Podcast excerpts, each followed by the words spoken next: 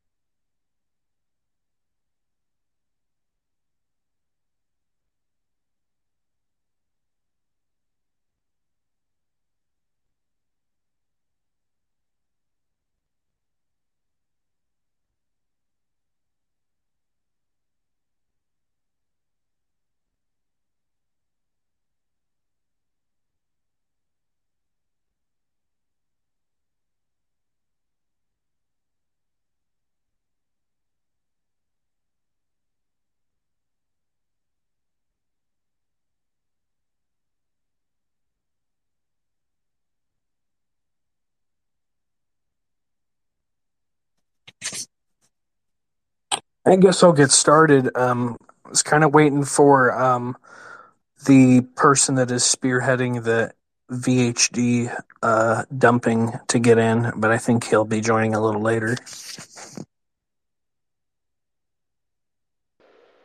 Very well. Yeah. So, yeah, I, I just wanted to bring up a couple, um, because, like, usually last year I did this. I was in the um, Gaming Alexandria Discord, which they're, like, really big into preservation. Um, with Gaming Alexandria, he focuses, well, they focus on um, scanning. Specifically, um, his big hot topic uh, over the last year or so has been magazines, like uh, P C Engine Fan. Um, and he very recent, I think it was a month ago, he completed the P C Engine Fan set. So every single P C Engine Fan magazine has been scanned. And then I think he's doing Famitsu magazine. I think that's Nintendo. I think that's Nintendo focused, if I'm not mistaken. Not quite. Um, Famitsu is more of like a general gaming magazine, um, but most of the information that we know about like uh, Nintendo games and things like that came from Fami- uh, Famitsu interviews. So this would be stuff like the unreleased games, et cetera, or even like stuff that came out later? Essentially. So Famitsu magazine, um, it's most well known for like Nintendo coverage. In fact, that's where we got a lot of our developer interviews. In fact, um, slight segue, but there's also someone going out of their way to preserve and document every last interview that has ever been conducted uh, for various companies. I think currently they're working on Nintendo, so, but they're like gathering every quote, every, uh, every quote and their source. Um, so that's going to be interesting, but uh, yeah, so uh, things like unreleased games, uh, unused concepts, and things like that. Um, if it's not found in the GigaLeak, which I hear that is still being like pilfered through like to this day. Um, if it's not from that, then it's most likely we're going to see like some more developer uh, insight come from the preservation of Famitsu magazines. Um, I will say though, with the Famitsu stuff, it's going to be kind of interesting if we get new translations uh, for the Famitsu magazines. Because, you know, like when it comes to translation work, some of those uh, early translations of like Famitsu mag- uh, interviews might not be accurate, or might be based off like a really shoddy translation of what was actually said. Those are like solid gold for information. Um, K two can even verify. I mean, I know he's not on mic or anything, but he could verify that. Um, usually those old magazines are the best in interviews specifically. Those are like the best hints in terms of what could have come or how something was developed over time. And that's why, well, the magazines are really helpful. Uh, but going, going through the effort of categor- categorizing and collecting every single interview, it, it was, so was that project focused on the, uh, Famicom? Uh, it's focused worldwide. So every interview, every developer interview ever done on every magazine or um, uh, video or whatnot, like it's going through the effort of documenting every last interview ever done for gaming. Um, but currently it's focusing more on Nintendo because, well, that's kind of the bulk of the... Uh, interests. It's going to be on like Nintendo interviews. That would make sense. I mean, Nintendo was the most widespread, and for so long in Japan they really dominated everything before Sony jumped in. Um, well, really, I mean, yeah, Sega was there, but it was really. Um, and, and do correct me if I'm wrong. I think in the in the eighties, it was late eighties, might I add. It was P C Engine. and Famicom. So I, I, I'm not in that project, or I'm not in charge of that project by any means, but I would think those are the higher priority things to search for. You know, the older stuff, the older stuff will be the hardest things to find. Certainly. Um, and th- that's going to be the problem with Famitsu, too. Like, um, people uh, these days know Famitsu magazine as, like, this magazine that contains, like, gold amount of information. But what people, some people don't realize is Famitsu's been around for a long-ass time. So it's going to be really tough for them to get a hold of, like, some of those early, early issues. I'm finding that problem uh, from those magazines from the eight, was it late eighties, early nineties? They're really hard to find intact, like scannable, like per, scannable quality. I mean, okay, I know that's a very um, subjective term in terms of scanning. That is very hard to um, care, like like scanning standards. Those are. The, the, so just, just to iterate, the, the people that have really pioneered the scanning standards for scanning stuff um, in Japan specifically is Gaming Preservation Society. Um, that's literally all, you know, they're extremely good at scanning stuff. Then the Western standard is Gaming Alexandria slash HitSave. Like, that's definitely the scanning standard in the West. Um Now, in term, but yeah, um, scanning quality can be very ambiguous. So I have downstairs, I have the quote unquote, I wouldn't say, I'm not going to use the term archival grade, um, a scanning standard scanner. I have it downstairs, but the problem with scanning, and no one ever talks about this, by the way, um, when you're scanning high resolution, which is what you should scan for, um, this scanner can take fifteen minutes. Like no, like like if I wanted to scan an F M Towns retail box, so I, you know, I, you know, so just so you know, they come in like a giant clamshell, right? So I have to kind of like the Neo Geo cartridge uh, clamshells. It's a little, it's quite similar actually. You gotta open, you gotta get the insert out. You gotta flatten it somehow because it's not going to stay perfect when it gets scanned. And then on top of that, this is another scanning problem. Actually, is manuals. Now, if the manuals are stapled, you can just take the staples out and, you know, try to flatten the, the pages at least a little bit. And then, again, but again, back to what I was saying, my scanner takes fifteen minutes. It, it, it's between, uh, last time I did it, ten and fifteen minutes, and it really sucks. Um, there is another scanner. Gaming Alexandria has this scanner. This scanner's like, I think, like two grand.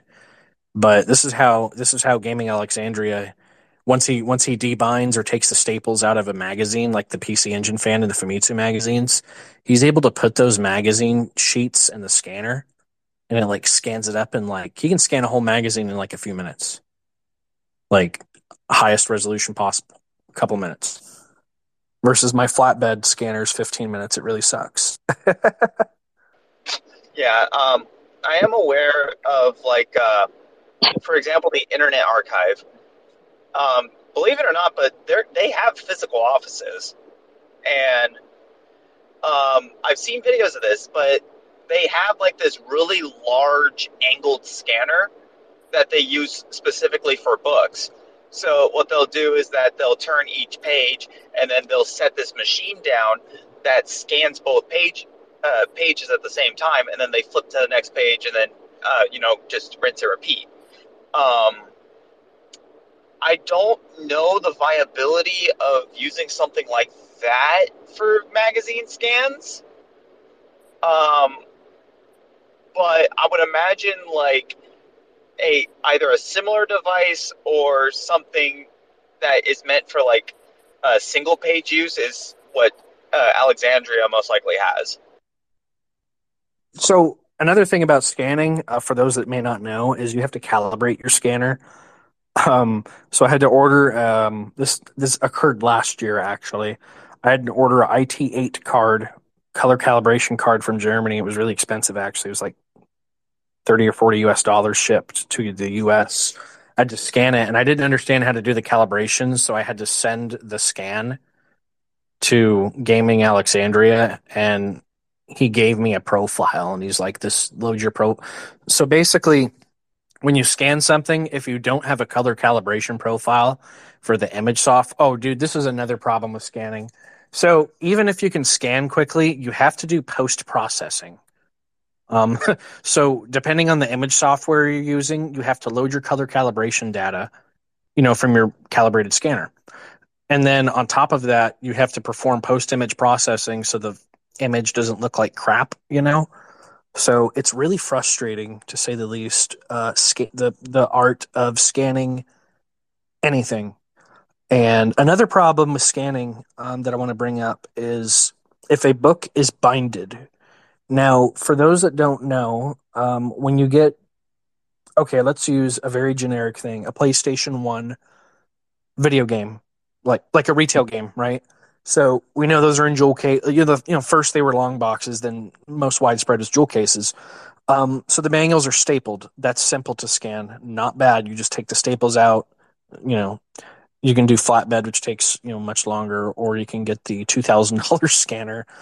Um, the problem with binded is that there's glue on the spine, and that's the problem, is that you have to do what is called debinding the book, which basically means you destroy it. So if you wanted to scan something that is extraordinarily valuable, you're going to destroy the book. I mean, you're going to pull the pages out one at a time. You're basically destroying the book.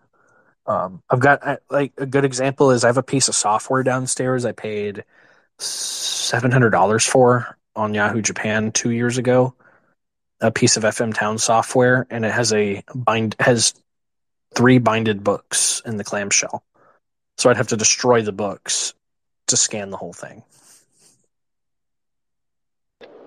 Actually, that's what that uh, that larger scanner I was talking about is for. Um, it's for. Uh, It's multi-purpose, but part of its purpose is to scan, like, binded books. It's so that way you can scan the book without having to destroy the binding. But obviously a machine of that size and of that caliber, it's going to be more than just a couple grand. Yeah, and then, um, so when you're scanning, you also have to wipe the glass every time. Um, I mean, that goes without saying, you know, you want to remove all the dust and stuff. Um, so what G P S does, Gaming Preservation Society, um, they really go all the way, dude. Like, they'll get they'll get whatever needs to be flattened, and they will flatten it between two copper plates for like twenty-four hours, then they will scan it. So, however, in the West, the West doesn't really have an organized... formally organized preservation group or society. I mean, you have, like, you know, small groups like Hit Save, you have Gaming Alexandria, uh, you have, game, was it game preservation dot org or whatever they're called? Um, I'm personally Video unaware of what... Yeah, yeah, yeah. I, I'm personally not in contact with them. Probably because the stuff I work on doesn't really... coincide with what they focus on, because I'm focused mostly on um, Korean releases for three D O Saturn. Well, okay, I'll just say it's mostly Town stuff, but also Korean releases for three D O Saturn, Mega C D, um, and Korean P S P releases. I'm not focused on P S P that much anymore, though. Um, but the Korean releases and F M Towns is what I'm focused on.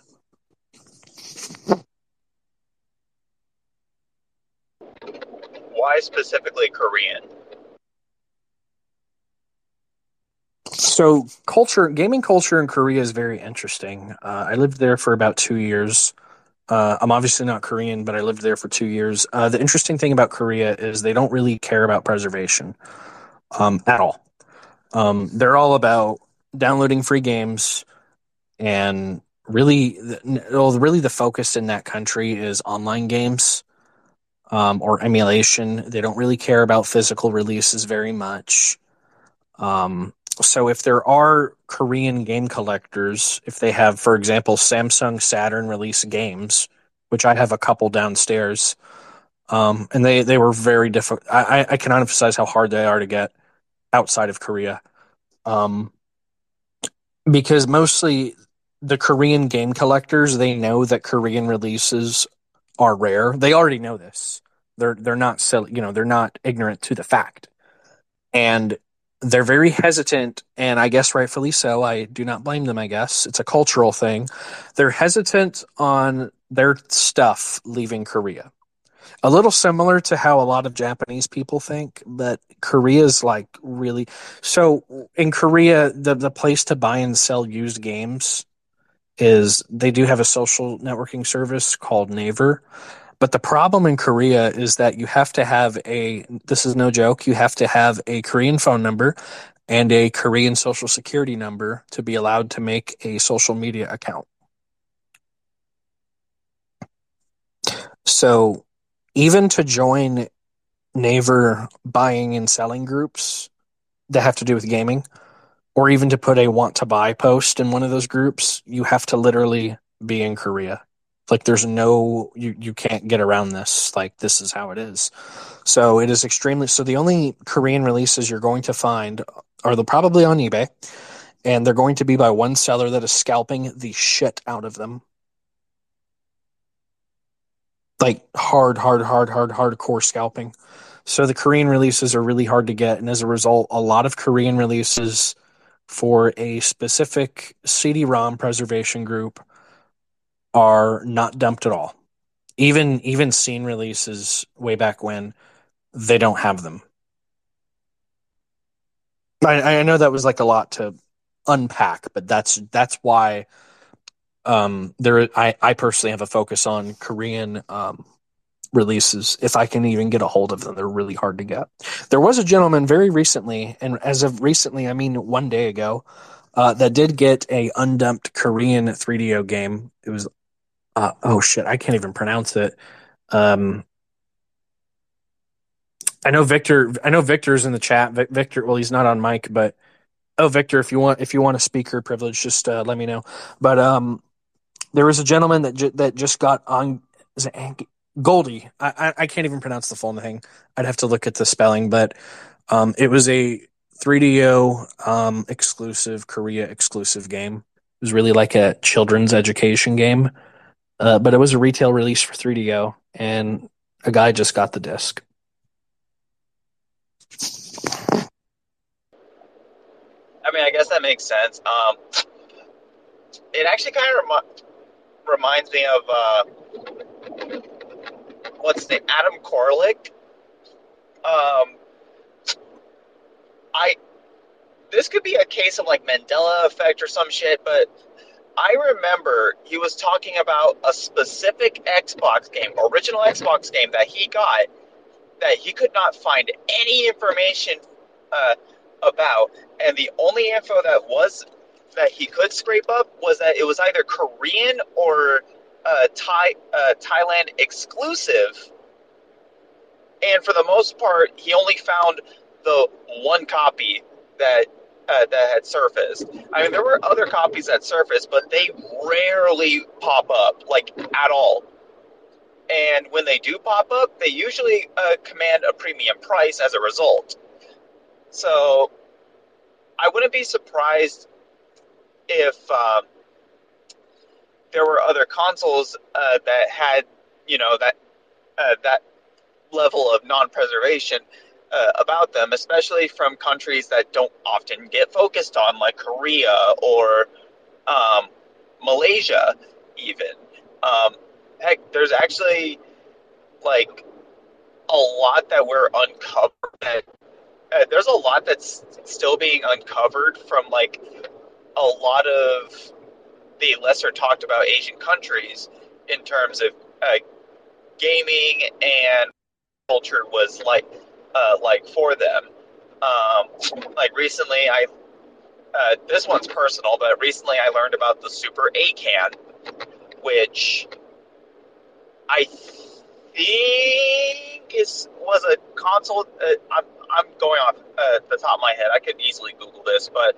If I remember correctly, this console was, like, only released in, uh, it was re- either released only in Taiwan or only in China. It only had like a few games uh, to its name, but it was interesting. It's like some weird hybrid of a Sega Mega Drive and a Super Famicom in terms of like the way it looks, the way it runs, and um, if you put the cartridge in backwards, it sets the console on fire. Not literally, but it will short out. Um, and I've seen people like pop up every now and then with this console. I'm like, wow, I want to have it. But then I look into the prices of it, and I'm like, ooh, that's that's seven hundred dollars for a console I don't even know what the fuck about. Yeah, the Super A Can, I think that was a yeah, that was a Taiwan exclusive. Uh, if I'm not mistaken, Furtek is actually reverse engineering um, the A six and processors um, in that chip right now, or in those uh, that console right now. Well, the thing is, though, that's the only thing that needs to be reverse engineered on the Super A Can, because the rest of it's made entirely out of off-the-shelf parts. It runs off a, Z- a Z eighty, it runs off a Motorola sixty-eight thousand. Um, like I said, it's basically like a weird hybrid of the Mega Drive and the Super Famicom. Yeah, that's that's what I interpreted as well. But yeah, uh, Furtek's working on that. Um, but um, the the other topic, and, and I'm really upset the gentleman that um, that really the S M Es could not pop in.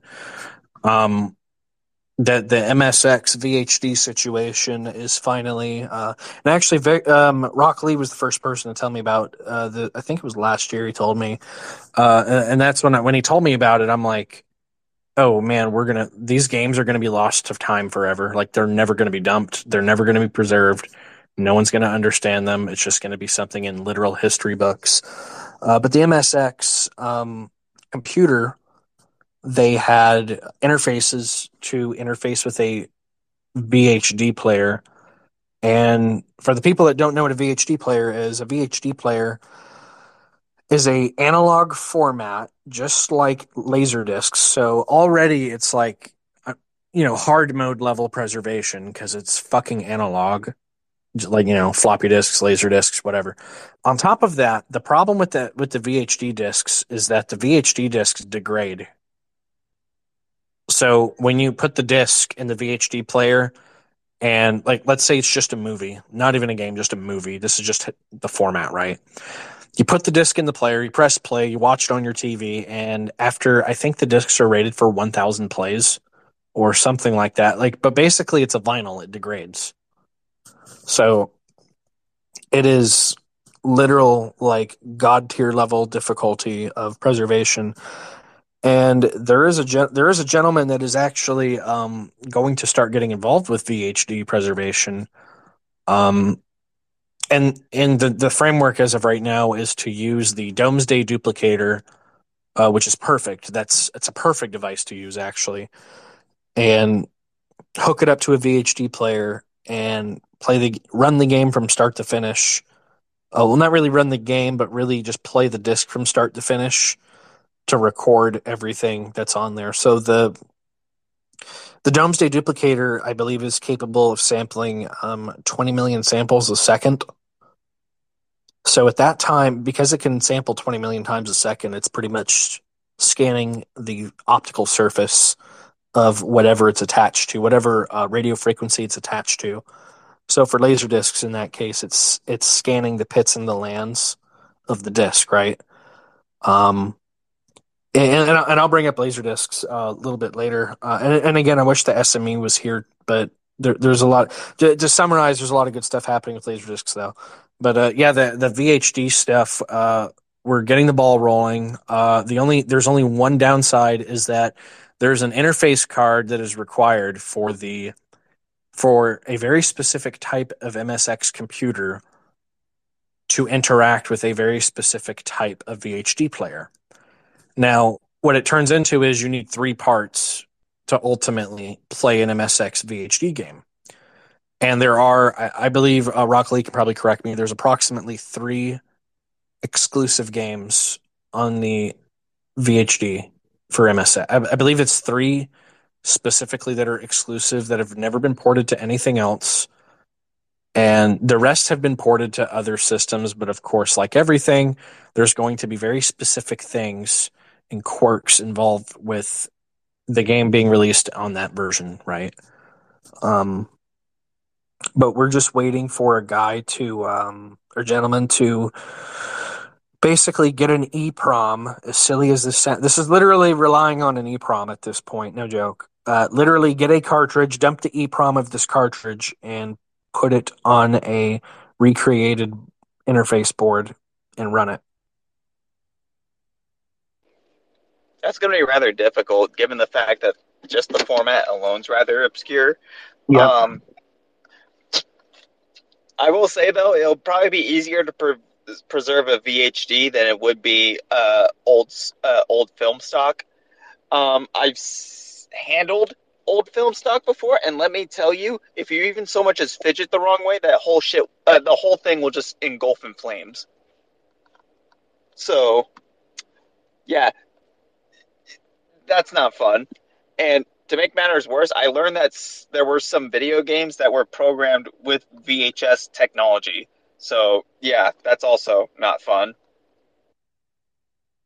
Um, if I'm not mistaken, there is someone in the Domesday Discord that has actually successfully hooked up a Domesday Duplicator to a V H S player.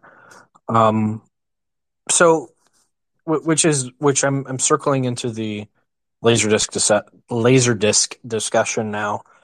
Um, in terms of the Laserdisc, what is um, uh, Rock Lee? Please correct me. Um, you've been paying attention to this like way more than me. Um, last year, they did get Pyramid Patrol uh, totally dumped, one hundred percent dumped, zero dropouts. They they read a disc that had absolutely zero dropouts whatsoever. So what that means is, in summary, they have a good dump. That is what that means. Now, there are other games, like I've even, I've even seen a decoded header. Um, so what's interesting about Laserdisc dumping is that when you dump a Laserdisc, it takes a very long time. um, it's not like putting a C D in a computer and waiting ten minutes. It takes many hours, actually. Um, I think it could even take like a day sometimes. It depends on what the disc is. It can take a long-ass time. Uh, the files are huge.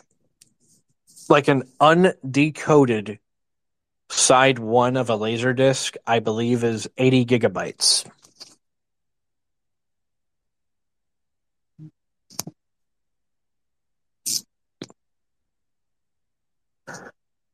But, um, yeah, what is it? Triad Stone. Yeah, thanks, Lee. Uh, Triad Stone, Pyramid Patrol, I Will, and Virtua, Virtual Cameraman are what are currently dumped totally for Laserdisc, but the other games are still not dumped. And, you know, there's a there's a bunch of games still remaining for Laserdisc. And the problem is that a lot of collectors don't want to, like, loan them to get dumped.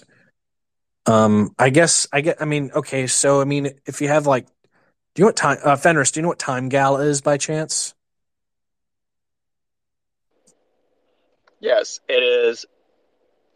Uh, it was ported to Sega C D, and I want to say it was also on P C Engine C D. Um, oh. But it's a it's effectively just one of those uh, interactive movie games where you think like Road Avenger or uh, Dragon's Lair or things like that, where you yeah. press certain directions and you either fail miserably or you succeed. Correct.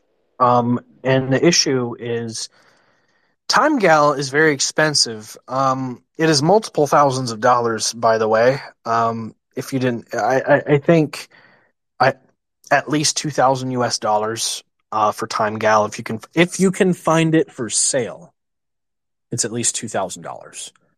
Um, so the the question comes into shipping, and we already know we already know if you are an international collector and you want to send it to a U S dumper, right?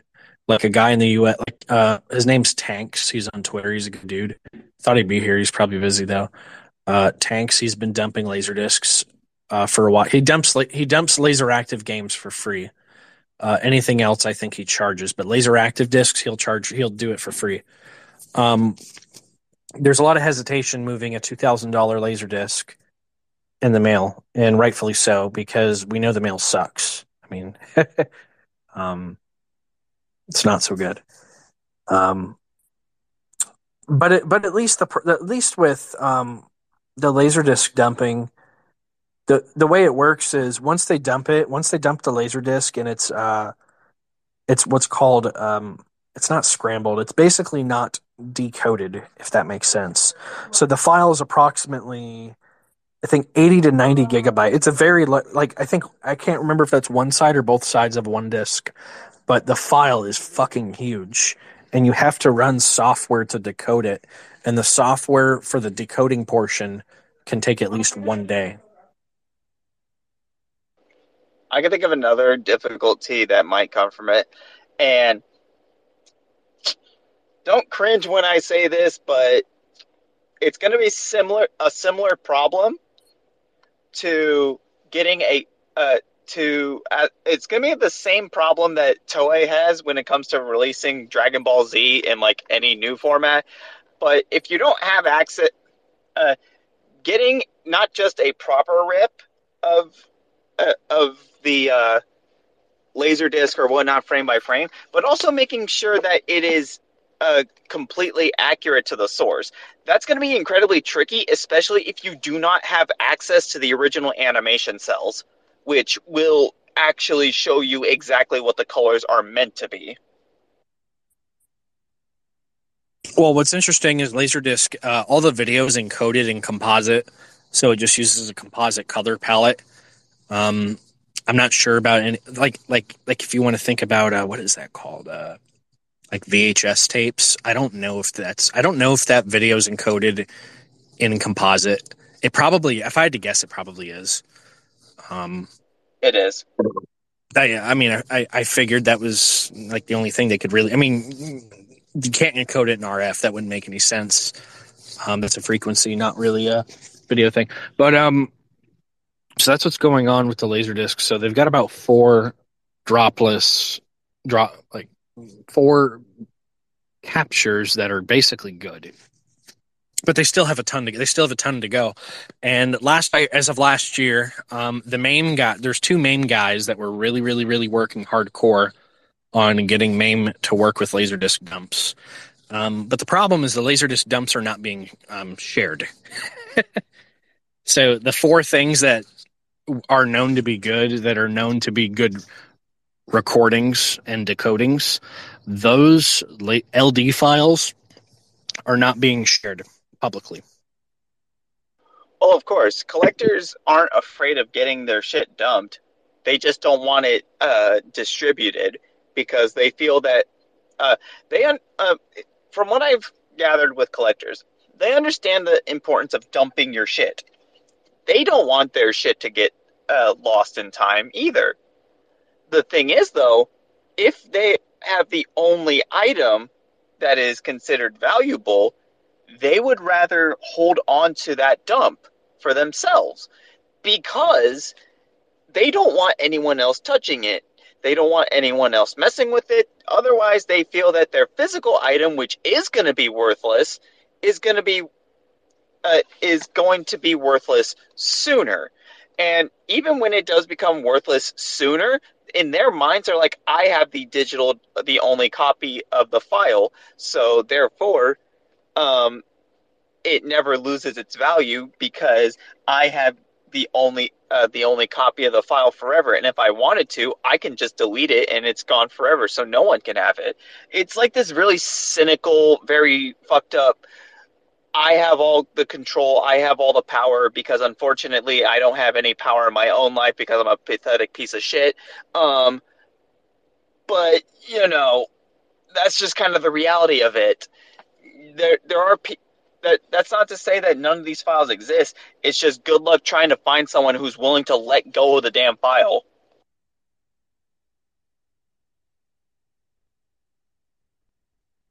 There's actually a um, there's a group on Facebook called High End Game Room. This is just I'm kind of getting off, a little bit off topic here, but there's a group called High End Game Room on Facebook. That is the that those are the guys that trade. Uh, it's like the same. Okay, there's like five thousand people in the group, but it's the same fifty to one hundred fucking people. It's just those guys.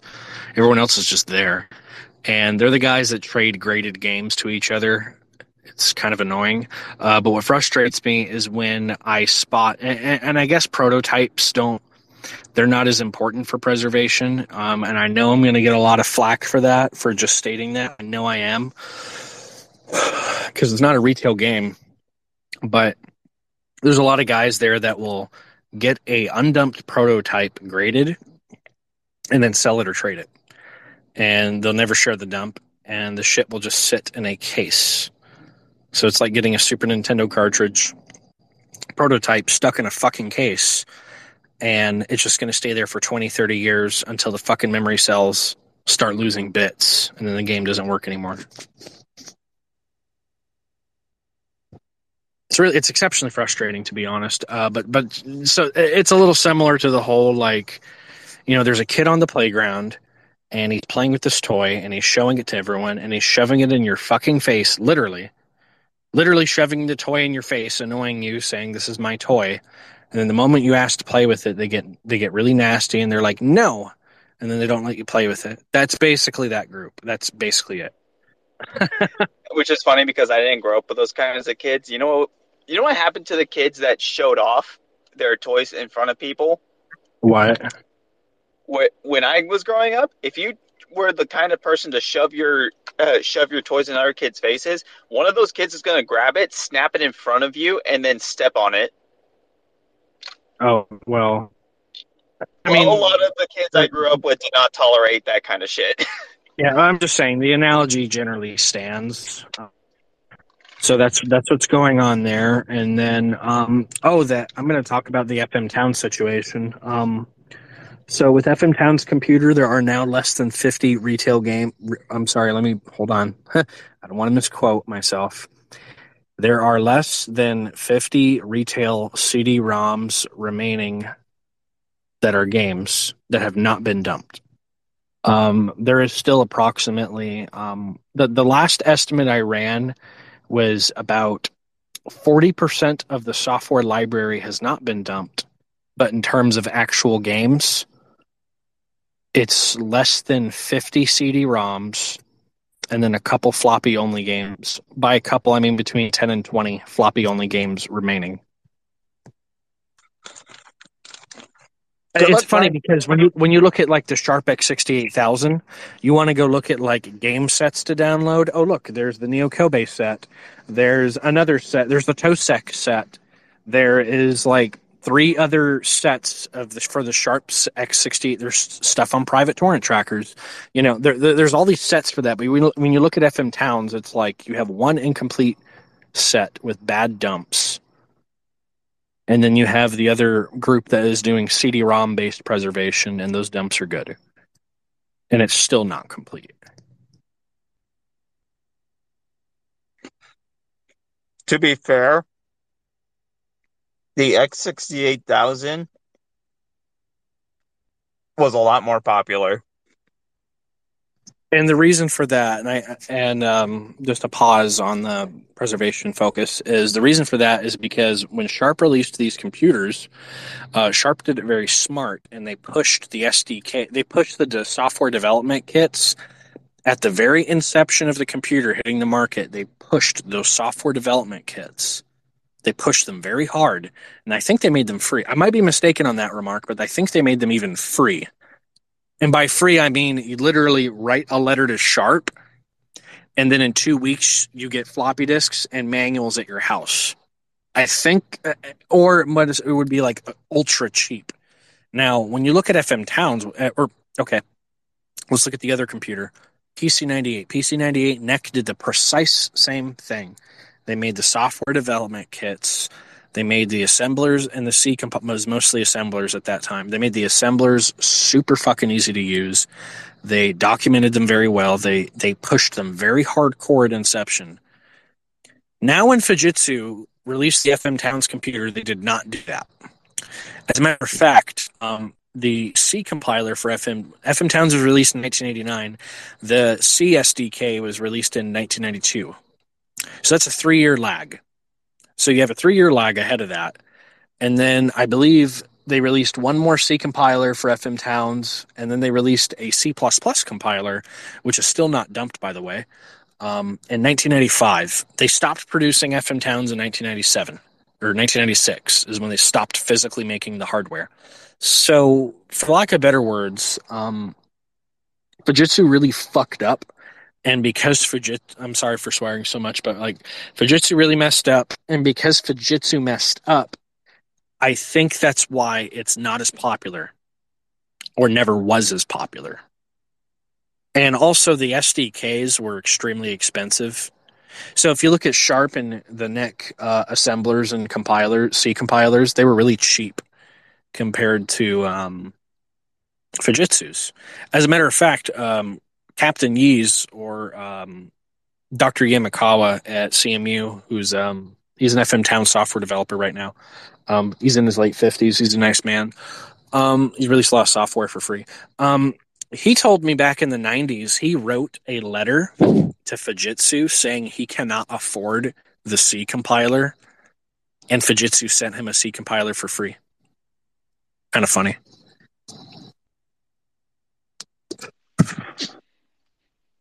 But yeah, um, I have One, about. I, oh, sorry. Go ahead, man.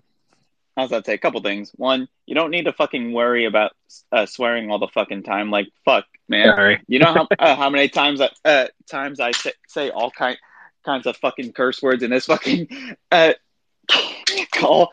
Like, I swear to I swear to fucking God, the word "fuck" is uh, probably more associated in my vocabulary in any of your live fucking events than and, uh, any other fucking word in my v- vocabulary. I wouldn't be surprised if someone is keeping a fuck count on me at this point.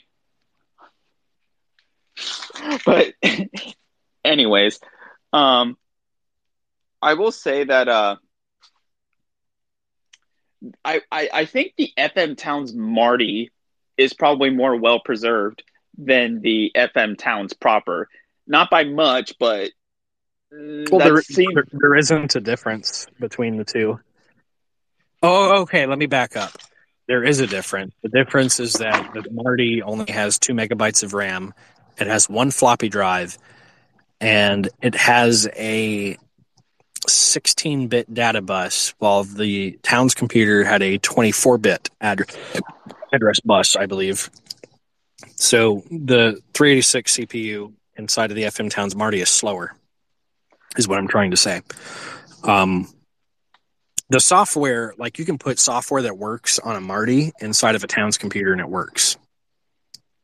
Well, the thing is, though, um, Fujitsu basically just pulled a an Amstrad and just consoleized the F M Towns computer. That's what the Marty is. It's a consoleized yeah. yes. uh, F M Towns. But um, what's it's actually something interesting to bring up about the preservation side. Um, O D Es, the viability of an O D E is going to be uh, the viability and compatibility of, of an O D E is going to be strongly dependent on how well it plays the entire library of games. Correct. That's going to be really difficult if the entire library is either consistent of bad dumps or is incomplete. So something like the F M Towns O D Es, we can't be one hundred percent sure if they are per- pitch perfect if we don't have every game to use as a reference to make sure. That is one hundred percent correct. When Dunan was working on Doc Brown, he actually ran into the... Um, he did run into a peculiar problem. Um, and, now, now, what Towns is interesting, now um, I'm going I'm to go on an electrical tangent for a bit, but C D ROMs, they have controllers, and they have controllers on motherboards that send... Um, they send packet requests and stuff. Uh, I, I'm using, I'm abstracting here, but like they send a packet request to look on the specific locations of C Ds or send commands, right? Um, Dunan did find, um, and this has to do with like games being different, right? Um, Dunan did find that the Psygnosis games made by the Psygnosis, uh, they, they made a lot of games for the Amiga uh, in the early nineties. Uh, the Psygnosis games used very, very specific commands directly addressing the C D ROM drive, very directly addressing it. And he actually had a problem for a while. He couldn't figure out why they weren't loading. Um, like he was able to get like all the like all the Ving arcade. So there were arcade games ported to Marty, as you know, or the Town's computer in general. Um, and it was most of the arcade ports were done by a company called Ving, and Ving ported like a like one one of the big games that stand out is Tatsujino. Uh, Tatsujino was only ported. It was you know, like it was an arcade board. By the way, it's a hard game. It's a good shmup. But uh, it was por- it came out on arcade, and then it was ported over to the F M Towns, and that was it. So that is a Towns exclusive game, and that's why it's nine hundred dollars when you find it for sale. Um, and actually, another frustrating thing, speaking of preservation, um, the real good thing about scans is you can tell uh, when something is a fucking repro or not. So I think last year, maybe maybe you guys might remember, there was a game that was graded by a grading company, and the, and I, I brought up to I brought up that like this German forum, they were saying, I mean, this is all in German, but you know, German to English translation, you know, those tools are great. They were saying on the forum that that game that it was graded was a repro, right? So if you have good scans to reference, you can be like, that game, that this like five hundred dollars plus game or whatever is a freaking repro. And, you know, I shared that tweet and I said, look, this is a repro, and they graded a repro. And then that place decertified, uh, that gaming company, like the company decertified it and stuff. I I remember that. I think that was last year when that occurred. It was a big deal. I mean, it's not the first time that something like that has occurred.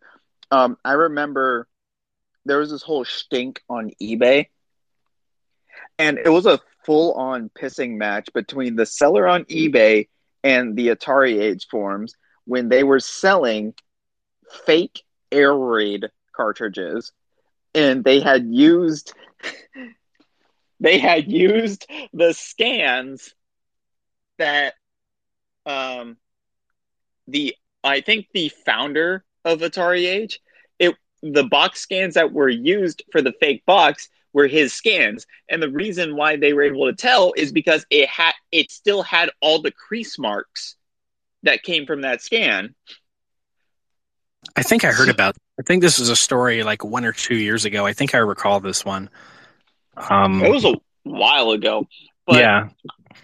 I was just like, you're putting in the effort to print a fake box, put together a fake cartridge. Wouldn't you have gone the extra mile to touch up the box scans to try to make it more convincing instead of using a scan of a promo box? So I have nothing. Just as, um, I have nothing wrong with reproductions if they're very clearly, and I mean very clearly marked. Um, there is a company in Brazil. This is not P C Engine Works. This is a different company in Brazil.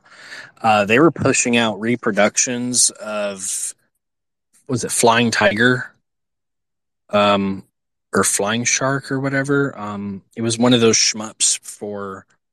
You know, you know, it's an F M Towns game. It's a six hundred dollars game when it appears on eBay or Yahoo.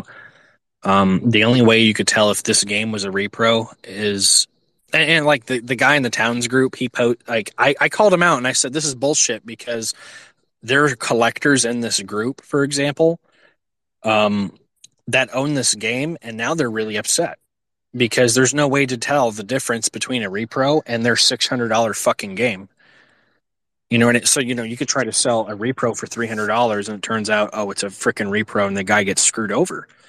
Um, this is why I like scans a lot, because you can tell the differences. Um, just like you said, they got the crease, the crease marks that were left over uh, from the master scan.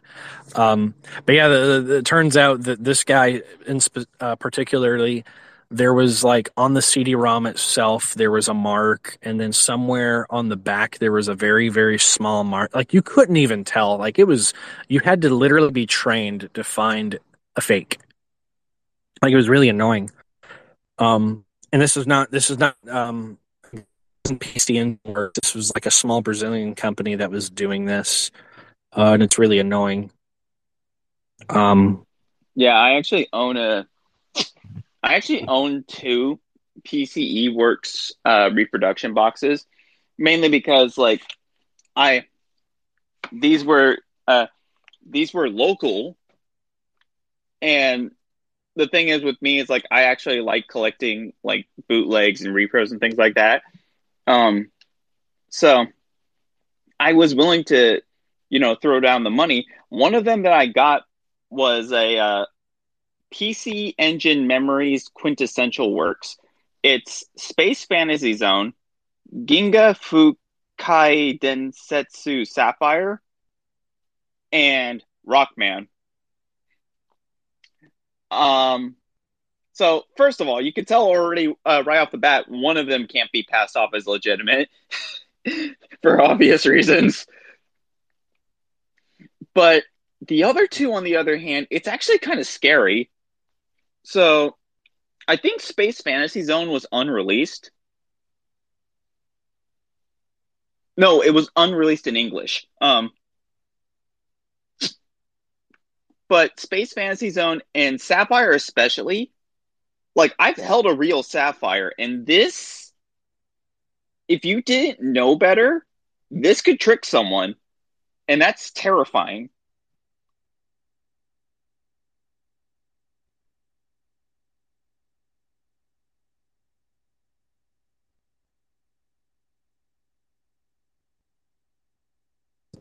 I know that P C Engine Works, uh, another thing they're doing, and I, I don't like this shit very much, but P C Engine Works, they're also making, um, I have definitely known that P C Engine Works is making reproductions of prototype discs, which is really fucking annoying. And they're also making reproductions of prize discs. So if, for anyone that's listening to this recording uh, much later on, P C Engine Um, in Japan back in the nineties or very late eighties, early nineties, um, they did have C D ROMs that were prize discs. I don't know the circumstances of how those discs were awarded, whether the discs were in some type of magazine contest or where you had to enter some type of game competition. I don't know the circumstances of those, but I do one hundred percent know there are multiple prize discs that only have twenty pressed copies that exist, which is verified through several magazines. Um, And P C Engine Works, they will reproduce prize discs, uh, the ones that they can they have gotten a hold of so far. Again, you, you get into the notion of, well, at least the you know files are available and the game can be played, right? But then again, you get around the corner of, well, how do you tell an authentic one that's for sale on Yahoo for six thousand dollars versus one that is, you know, P C Engine Works? I think P C Engine Works, they actually will put their logo very visibly on all C D, on the C D itself. I don't know about cases. I know on the C D itself, I think they like to put their logo on stuff. So you can't you can't really get screwed over in that way. So you're not going to go buy a four thousand dollars P C, four or six thousand dollars P C Engine prize disc and get screwed. I mean, correct me if I'm wrong. I am literally holding this copy of Sapphire in my hands right now. I don't see their logo anywhere on this thing. That's actually awful. But, but I mean, but you know, it's a repro. I mean, at least you know, but it's, re- again, it's really frustrating where, okay, let's say in perfect world, there were readily available scans performed at like a game archive, um, maybe not even G P S, maybe Gaming Alexandria, of some P C Engine prize discs, right? Again, discs that are limited to twenty physical pressed copies. And then one appears on Yahoo with a shitty image resolution picture. Because uh, you already know on Yahoo Auctions Japan, they take a lot of times they take pictures with potato cameras. You already know it's true. And you can't even tell if the disc is like, oh, is this real or not? Right? Yeah. Oh, so back on the temp situation, um... we had a MAME guy working with us for a while. Um, he's currently inactive, unfortunately. So he can't really run the Towns. We can't really. So he, what he was doing for the whole this whole time, it was really helpful, actually, was he was getting all the dumps that were gathered for Towns games and he was running them through MAME, which is really, which is actually a very good thing because it helps improve the MAME emulator. So if there's a game that doesn't load for whatever reason, that can be further investigated in the emulator. Um, so I think I have about two hundred fifty floppy disks that I've dumped for F M Town's computer. Um, but he's he's been inactive for about six months, so I might have to contact him again or ask the MAME gods or whoever it would be to, you know, send me someone to, you know, run the games in an emulator. So most of the games that we get for Towns, uh, not even games, just even like retail, um, like even productivity software that I'm able to gather and dump. Um, we usually run it through an emulator once or twice before adding it to the database, if that makes sense. Yeah, because we don't we don't want to we don't really want to. And another thing, um, I don't want to use the database's particular name um, publicly, but it's a C D ROM based database. That's pretty obvious who it is, um, which is the best ring code database in the world, by the way. Oh, oh I see the. Speak got okay um but yeah um yeah like I was saying, the best ring code database in the world is that is that particular database. Um we do like to, again, we we usually run, um the guy that usually does it, he'll run it through uh what, what is that emulator? He runs it through either X X E or UNS, and I don't like those emulators. I run it through Suguru because Suguru is in active development. So if If I have a problem with a game in Suguru, I would tell the I would tell the developer directly, and he'll fix. He will always fix it. So I don't know. I've always found him fixing it. every every time we've ever. And Rock Lee will tell you every time we ran into a problem, he would fix it. I know we had a problem with um, Para Para Paradise. Um, it was not running in Suguru because that game was hard coded. Again, this is why dumps are important. Just like you said, for uh, any C D ROM emulators, if the game library is not dumped, you can't say it works all the way. Like, you can't. So, if if it's not, if the C D, if the whole library is not there, you can't say, "Oh, everything worked." No, you can't say that. Indeed, um, there's actually something hilarious I noticed about the uh, the Rockman P C Engine release. Couple things. One, it says here it needs the Super C D ROM two to work. And two, I'm looking at this thing and it says copyright nineteen ninety-three N E C Avenue, licensed by Capcom. My brother in Christ, Rockman never came out on the P C Engine. Why are they... Yeah, that's yeah, pretty, pretty funny. funny. Why are they going out of their way to make this look like a legitimate product? Like, I, I get the that's the point. It's supposed to be, make it look authentic, but that is that the is dark the side. side. Uh, uh, uh, could you turn uh, the speaker off? It's echoing. Huh? Or could you turn your mic off? Back in the chat. There, yeah, it was echoing back and forth in the chat. Sorry. Um, this is the problem. This is kind of the dark side with uh, when you scan C D ROMs with, you know, high resolution scanners, and you scan, um, you know, inserts and stuff like that. Is that bad actors, like we, we've mentioned it already, but bad actors can just make, you know, a counterfeit, try to pass it off as real. Uh, and again, I don't have issues with reproductions, but they need to be, like, stupidly labeled that this is a reproduction. Um, I've got no, you know, otherwise there's no issue with reproductions. I already mentioned that. Um, and I think, yeah, you've already said, like, uh, Coffee of Sapphire doesn't even, there's nothing indicating that it's real or not, or, you know, it's a reproduction. Um, the C D ROM database that I was referring to, um, that I will not mention by name, um, it's pretty obvious who it is, though. Um, The one particular thing that I've had an issue with, and I've made this very vocal, is they're not preserving uh, – there's a particular set of things that they're not preserving, which is the C D ROM subchannel data. Um, I've always gotten very mad that they're not doing that because there were some games for the Wonder Mega. Uh, I think they were like more sampler discs, but they, ha- they have some C D G tracks in them Um, and those use the C D ROM subchannels um, R through W. And if those are not, if those are not, those aren't in the database or preserved, and it's like, what the hell are you doing? Uh, for very specifically the C D G discs, it's really pissing me off. Uh, otherwise, they're doing pretty good with everything else, though.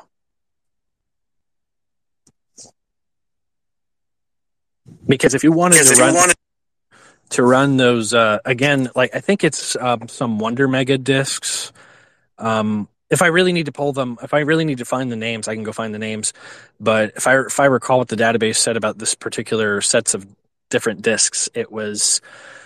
Um, it even said in the remarks, which is very important to have remarks. Um, for all for all the F M Towns dumps, I always put the system requirements in the remarks. So when someone else uh, downloads the game later or wants to do research on the game, they could see that, oh, this game requires a hard drive, or this game won't work on my Marty because it needs two floppy drives at the same time, you know, stuff like that.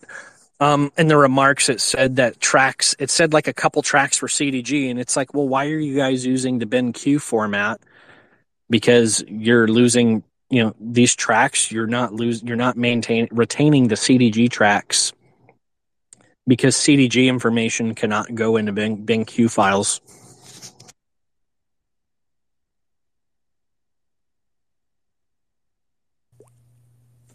Yeah. Um, I think, and I think this is also partially why, like, we have issues with preservation. There are people who are afraid of others who are going to take advantage of the goodwill of preservation in order to try to turn a quick buck. Um, like,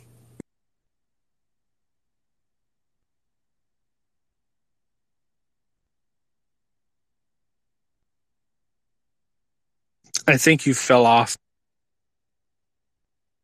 Let me invite you back.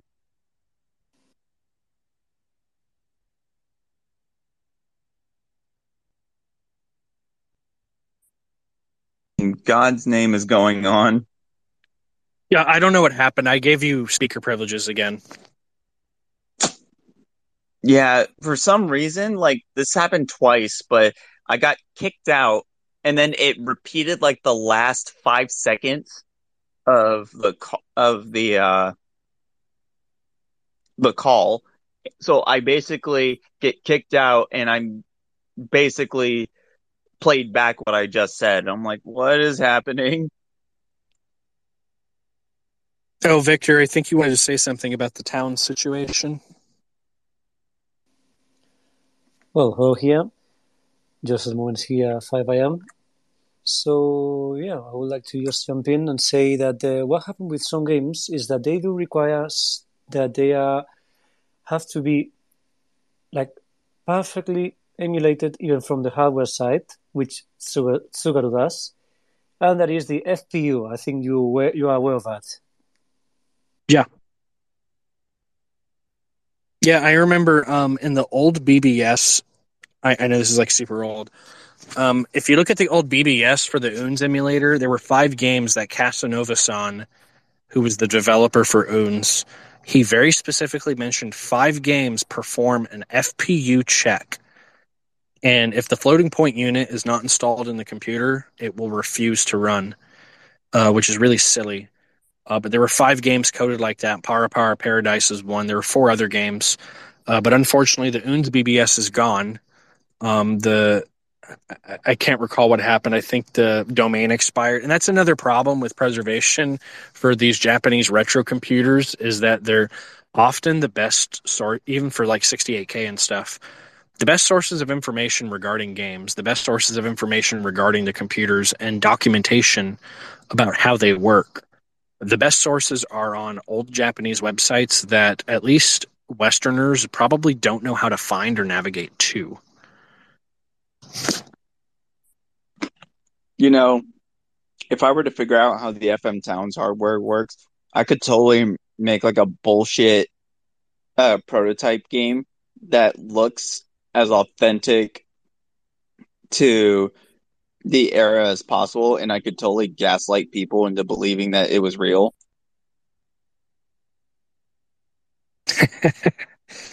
Um, it actually, uh, just a side note, it's not that the, the only thing that's difficult about developing for it is that there aren't a lot of software libraries that are provided.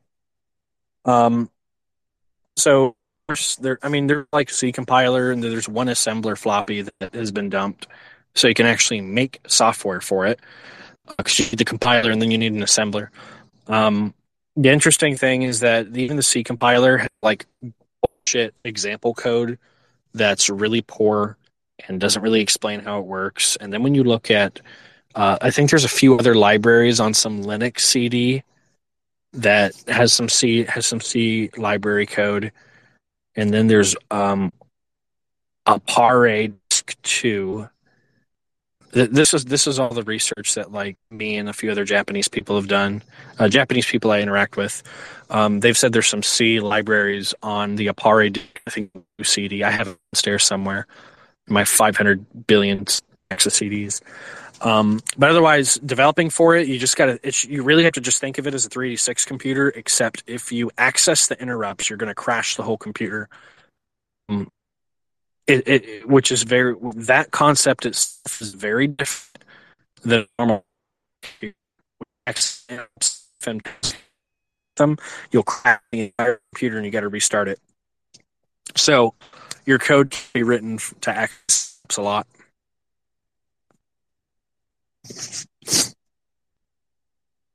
Versus sixty-eight K is not like that at all. Yeah.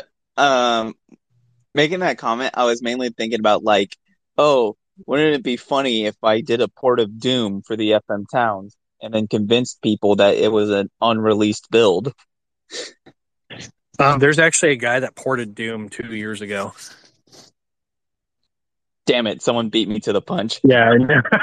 the, the thing is, the guy, um, what he did was he ported the open source version of Doom.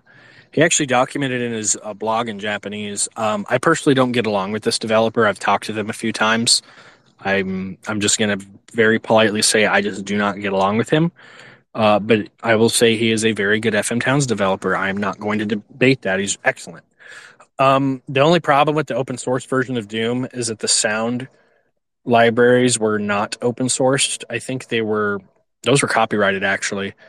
So, but you can run Doom on an F M Towns computer. You can run Doom two, Doom three, like the whole Doom engine was ported. So you can run Doom, you just don't have sound. You have sound effects, but no sound. Well, the thing is though, the Doom source code has been out there since the nineties. So...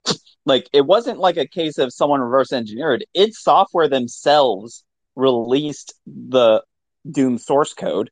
They just didn't release the sound engine, which is why, like, most uh, most ports of Doom, they use, like, the... Uh, uh, it's either, like, a, the Roland uh, soundtrack, or it's one of them. Like, I, I, I know...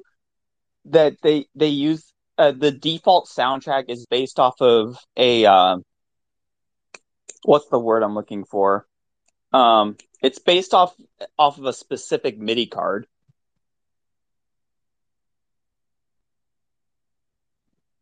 Yeah, but if you wanted to use a MIDI, oh, you have to have a MIDI card for your F M Towns computer to run it. And another problem with uh, porting Doom. Is the optimal performance is for a for a four eighty-six D X two uh, with eight megabytes of RAM. The RAM's not a problem. Getting the D X two processor, um, that is kind of a problem. It's hard as hell to get that processor. Um, the but otherwise, um, yeah, Doom works. B C C Son, um, he's the one that ported it over. Um, he also he's also been porting some other games to Towns. Um, I'm trying to think of any other topics uh, to bring up for preservation. I thought there'd be a lot more guys chiming in, but it seems like really everybody's all about retro modding. Uh, you know, when I have a retro modding, got tons of people join. Uh, when it comes to preservation, it's crickets. But sure, um, sure, pitch. Um, which is fine. Uh, preservation's, you know, it's a thankless thing, really. Um, it's a money sink. Definitely a money sink. Well, in terms of like preservation, like there's multiple interests in the topic, and it it's much more spread out compared to like uh, mods and repairs and things like that. I know me personally, I've wanted to get into preservation in the form of the pirate scene for uh, retro gaming. I feel that like, especially with poorer countries or less, sorry, not, I don't want to use that word. Um, less financially fruitful countries. Um, you know, they, they had to come up with all sorts of workarounds to still get their gaming fix while not spending too much money. Brazil, we we recently started learning a lot about like Brazil's gaming uh, history. We started learning a lot about uh, uh, the gaming history in uh, countries like India as well. And You know, I would I, actually be very interested to learn about Brazil and um, India's retro game. I'd be very interested to listen to those, honestly, learn about them. So the closest you're going to get to Brazil is Stika, who actually his whole channel is about covering, you know, gaming. Well, it's it's covering homebrew uh, like uh, homebrew titles uh, as well, but one of the things he wants to focus on is like bringing up like what it was like gaming in Portugal, uh, because you know those countries were often neglected by the big by big companies. Like Sega was probably the only company that really dipped their toes outside of the usual markets. Nintendo did not, like, at all. And no, Nintendo really stuck to one demographic. Um, when you look at um. In, in retrospect, they they stuck to one demographic. They really, I think they always focused on family stuff, really. And what I would be very interested in understanding, uh, this is a side note, this is this is preservation related. Um, floppy copiers, I would be very interested to understand the attitudes of Sega and Nintendo regarding the floppy copiers. Oh, I can actually tell you that. Um, So, I, I'm someone who's been, uh, I don't really talk about it too much, but I am like knee deep in terms of like understanding as much information as I can in terms of the pirating scene. Um, from collecting vintage uh, Famiclone consoles, which there are a lot of them. I should just put that out there. Do not get into collecting vintage Famiclones. You will lose a lot of money and you'll be collecting a lot of variants. Um, but Um, here's what I found out about it. Both Sega and Nintendo, they tend to be like, you know, very, very aggressive towards each other. But the one thing they can agree on is that uh, copiers suck. And um, even though it's seldomly known, there were Mega Drive disc copiers back in the day.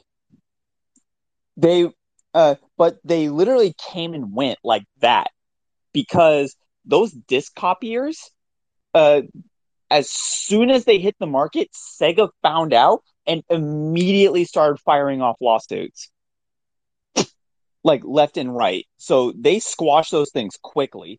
Nintendo, however, they were rather slow in response, and as a result, many other companies started uh, producing their own disc copiers, making it much harder for them to uh, stomp uh, stomp down on those. I've never... I, I know for some reason the Super Famicom copiers were like extraordinarily widespread. Um, the the Genesis copiers, for some reason, those seem way more difficult to obtain in the West. Uh, maybe it's just me, but I, I personally... So when you go to eBay and you look up Famicom copiers, you can find them for, like, exorbitant, stupid, untested prices. But when you look up a Genesis, like Genesis copiers, there's not that many of them. And if they are on eBay, they are for, like, really dumb prices. Uh, it's really weird, but it would just be interesting to, to know the attitudes of them both. I do know that um, Nintendo games eventually... They had um, countermeasures. Uh, the really the later games, they had a lot of countermeasures for the copiers. I don't know if the Mega Drive games had countermeasures for copiers. Oh, um, yes. So they did. They did have some co- countermeasures. So although they weren't very effective, but um, so for example, T M S S, that was designed specifically to block out, uh, to block out unlicensed and pirated uh, Mega Drive games, because that code is copyrighted. So in order for them to, you know how like uh, pirates like to try to skirt around copyright laws, even though they just pirated the game, so that kind of defeats the point. Um, well, they would delete that code by nature, so that way, because it's copyrighted code. The thing is, though, that's a trap. Um, if you delete that code, then it will never run on a Mega Drive or a Genesis. Um, that was the point of T M S S. It blocked out any sort of unlicensed or pirated game that deletes that code, um, or doesn't have that code entirely. If it's present, Sega will uh, file a lawsuit on you uh, for that. And it's immediate. Like I said, Nintendo was very slow to respond to disc copiers of their systems. That's why there were so many of them. Sega, on the other hand, they were on it like night and day. They were watching, seeing if someone's going to release a bootleg product uh, or a disc copier. And as soon as it happened, they struck quickly. They did not mess around. They didn't wait like Nintendo. They didn't. Uh, they didn't like keep their ears plugged or stay. Uh, you know, in their own little corner. No, they were watching the market in every corner. That's why, like, the Scorpion sixteen or the Magic two uh, bootleg consoles, they got struck down really fast as soon as publicity started uh, hitting about them back in the U K. They uh, Sega was incredibly litigious about protecting the Mega Drive and Genesis as much as possible. That's why you will hardly ever find those copiers, because they were struck down very quickly. The copiers, um, what's interesting is when you mentioned that, um, the Sega Genesis, Sega, I guess, as you said, they didn't mess around with copiers. So what they did was they implemented, as you said, the T M S S stuff. So Sega said, oh, crap, we need to just make a brand new hardware revision. And I think we all know that Sega is very notorious for hardware revisions for almost every console they've ever made, like multiple revisions, especially the Genesis and the Saturn. They had so many revisions of those consoles, it's nuts. Um, but I'm very interested, again, I'm I'm quite interested to understand um, really the retro gaming history in Brazil and India. I didn't know India had like a big retro gaming thing. Um, I was quite unaware of that. I my my knowledge um, outside of Japan and the West is in Southeast Asia. It was a lot of just pir- just plain out piracy. Well, um, even like the country where my family is from, the Philippines, um, there is an interesting history in terms of video games there. So during like the nineties, the president of the Philippines at the time just straight up banned it. Like they banned arcades, they banned home consoles, things like that. It was just straight up, boom, none, nada, zilch. Um, but the Famicom scene was huge in the Philippines as a result. Um, it's the same thing in India. Um, because Nintendo did not support those countries themselves, either due to laws or uh, licensing fees or import fees, the companies that saw a, a gap in the market often turned to Taiwanese companies. Um, usually it was Microgenius, actually. Um, in fact, the consoles I can think of that were from India were Microgenius consoles. Um, just rebranded, obviously. Um, in terms of like the Philippines, though, they went even cheaper. um, so think of like think think of it like for India, they had like variants of like the I Q five oh one, which also became the basis for the Dendi. Um, whereas like China got uh, the Philippines got something more like the computer game where it's like super cheap plastic and a very poorly done chipset. So that that's always been kind of like the scene for like uh, lesser known countries in terms of like early gaming. They often turn to the piracy scene, even in Brazil, uh, Brazil, Portugal, and things like that. The Master System is known to be the successful console there, but that's only partially true. It's the most successful official console in those countries. The actual most successful console in those countries were Famiclones. I, I don't doubt it, and I, I suspect it had to do with the fact that the Famiclones were cheaper than an actual Famicom or a N E S. It's either they would not they would not ship they would either Nintendo would not distribute them in those countries, or Nintendo decided that the country was just not worthwhile to distribute. Well, okay, pretty much the same thing, but basically Nintendo decided let's just not sell it here, it won't sell well.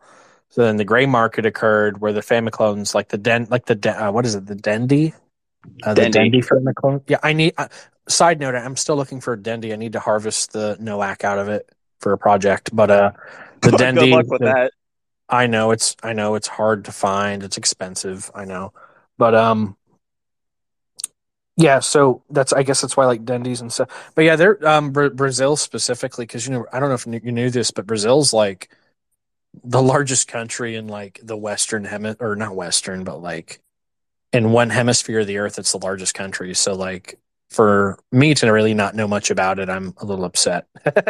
um, so I'd be quite interested to learn about how uh, retro gaming really evolved in Brazil. I know at this time, Brazil, as of like twenty twenty-three, um, importing stuff into Brazil is very expensive. I'm aware of that. That's all I really understand. Well, in terms of like retro gaming in Brazil, uh, at this point in time, it, it's hard to say that they look at like games as like retro or modern these days. Mainly because, well, a lot of people in uh, in Brazil are still playing on their P S twos for a reason. But I will say that like, if you're looking for a Dendi, you're not going to be able to find like a Dendi straight up. But if you can get in contact with the right people, you might be able to get something like I got. I I have here, I'm holding it in my hands right now, a Micro Genius Super uh, I Q five oh one.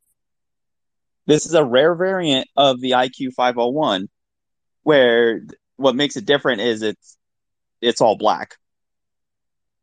Yeah, that's the only difference. It, yeah, it, most of most of them are actually white, if I'm not mistaken.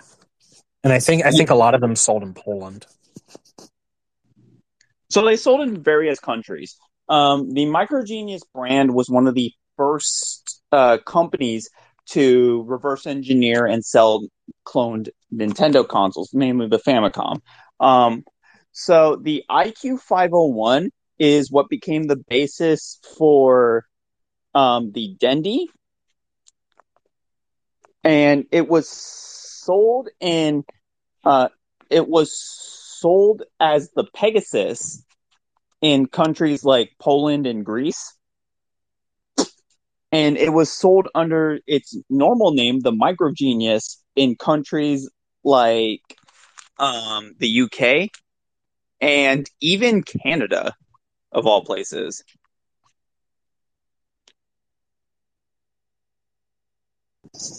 It's just I have that um, Doctor P C Junior that I have. Uh, the NOAC is dead, and what's his name? Um, Muramasa sent me a NOAC that he had, and it's not compatible with the um, board. I have to use a much earlier version of the NOAC, which unfortunately is in the Dendis, and unfortunately um, you basically can only get the chip itself from Russia, and it's and as you know, getting items from Russia at this current time is very difficult due to, you know, economic sanctions and whatnot.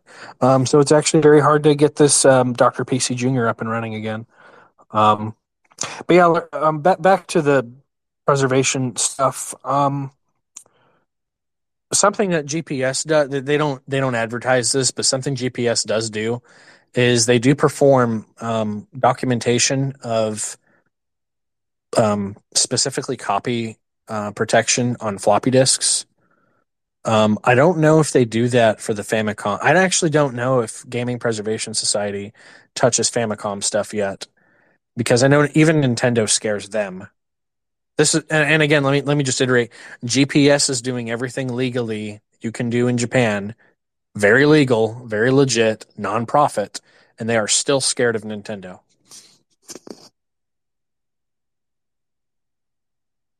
Um, but they do document for like floppy disks and stuff. They document, um, and this is all internal. This is not public. Um, they document protection schemes on floppy disks for like Sharp X sixty-eight thousand. Um, I do know that they're doing um, Captain Yu's. Um, he is documenting the F M seven and F M Town's floppy disk copy protection schemes. He spent like last summer. Um, he was pretty much documenting them on like last summer. I'm not surprised that they're terrified of Nintendo, because um, Japan has like probably some of the most heavy-handed copyright laws. So if a company wanted to raise hell, they can raise hell and win. Oh yeah, Nintendo will always win. Um, but I think G P S is really focused on eighties and seventies um, stuff. Primarily, they're focused on arcade stuff. Uh, this isn't ultra public or anything, but they're really focused on arcade stuff. Floppy disks. Uh, really, I think it's because the floppy disks, you know, those are more. So floppies are the worst damn format, guys. Um, I think you know. I think everyone here listening knows what a floppy disk is. Um, but floppy disks can degrade so badly. If you put it inside of a floppy drive, the film will peel off of. Sometimes the disk can degrade so bad over time. The film will peel off of the disc as the disc is being read, so then it just destroys the disc. And I've had that happen before. I've had that happen with a couple F M Towns floppy discs, and I've had to rebuy games because the discs were already basically came to me already ruined. Like no no amount of cleaning the disc prior would have fixed that. Um. Oh, and another thing with floppy disk preservation I haven't mentioned is. Um, When you use a flux reader on a floppy dr- floppy disk, um, you every single floppy disk I've ever dumped, which is at this point is about two hundred fifty F M Towns floppy disks. I always look at it in a uh, the editing software called H X C, which is free. It's free floppy disk uh, file conversion software. Um, I look at every single every single dump I do. I look at it. And you could view a virtual image of the disk, and you could tell if it has protection or not just looking at that. And you can tell if it's damaged or covered in mold.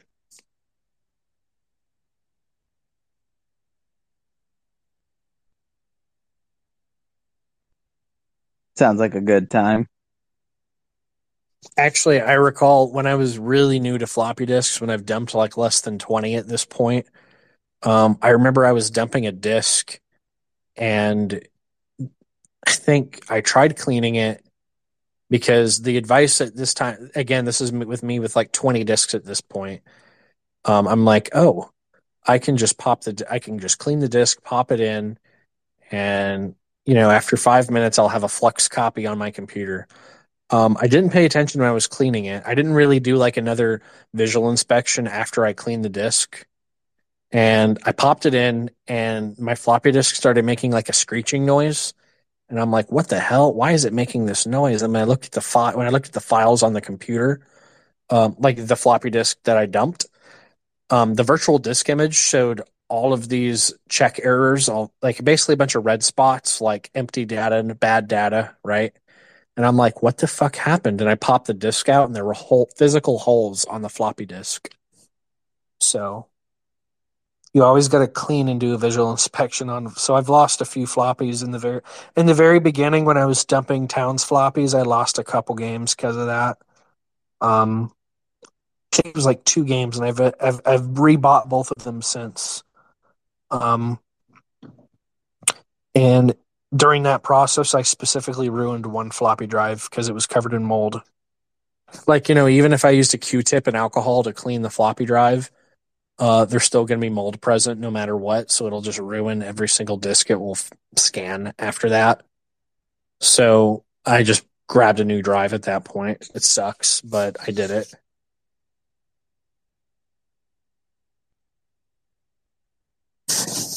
Um, but the, I think that I'm not sure if the five-inch discs are worse or the three point five inch discs are worse. Um, for the five-inch discs, I've only dumped less than ten five-inch discs for sixty-eight K and P C ninety-eight. Uh, F M Towns never had five-inch discs. Uh, but the five-inch discs, according to G P S, the five-inch discs, in their experience, are the absolute worst.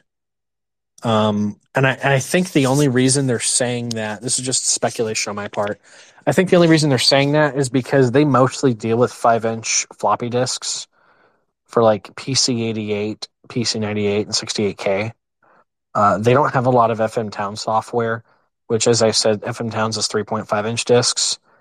Uh, but I've personally encountered about a two percent failure rate on three point, and by two percent, I mean the discs are totally not recoverable. Now, now, okay, if I wanted to really be accurate, I'd say about ten percent of the discs I get have mold on them, and I can clean them and get a good dump with a you know ton of effort. Right, I can get a good dump. Don't have to rebuy a game. Game is good. Um, now when it comes to the five-inch discs. Um, they're physically larger, and you can't. It's it just sucks because you can't, even with the shutter, you can't physically get everywhere. Um, but the H X C software can at least tell you where the problem sectors are with these discs. Um, and another problem with the towns with town stuff is that because some games have the audio on a C D. So everyone knows Towns has a C D drive built in. Most of the games came on C D. Um, a lot of games came with a floppy disk and a C D. And what that means is, that means one of two things. Either it is a save disk, like a save game floppy that comes with it, and it cannot be reconstructed, as in the software cannot make a new one, um, which means that the save floppy is just as vital. Or it is a boot floppy, which means that the actual game is on the floppy disk, but the audio for the game is on the C D. I've seen that before. Um, so it's a chicken and an egg problem. So if you get an F M Towns game, and then you're like, okay, it has a C D, and then it has a floppy disk, and you dump the C D, the C D is obviously fine, but then the floppy disk has like mold or scratches. It's like, okay, you've dumped the C D, but now you need the floppy again because the floppy's effed up.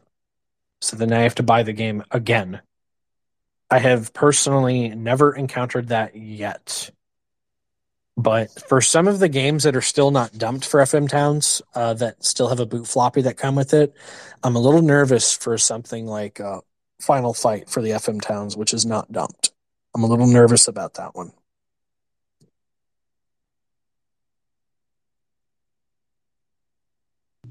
I would imagine so. If uh, if during the dumping process, it could just literally fall apart on you.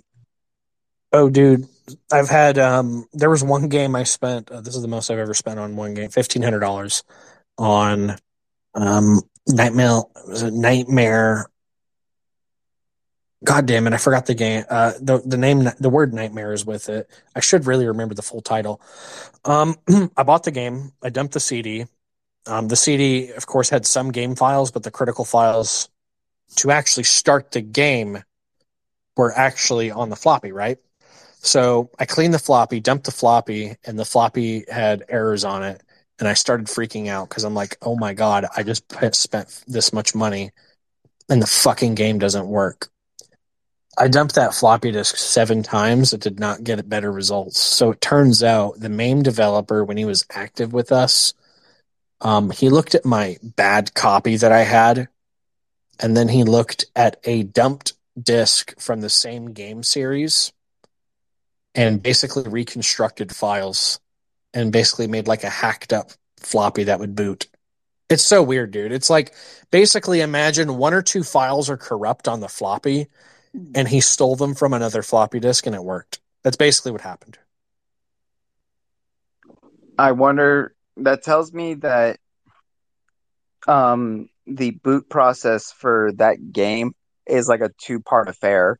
It's not just simply dump file and you're good. Like it, it there's there it sounds like there was a second layer to it that wasn't dumping correctly.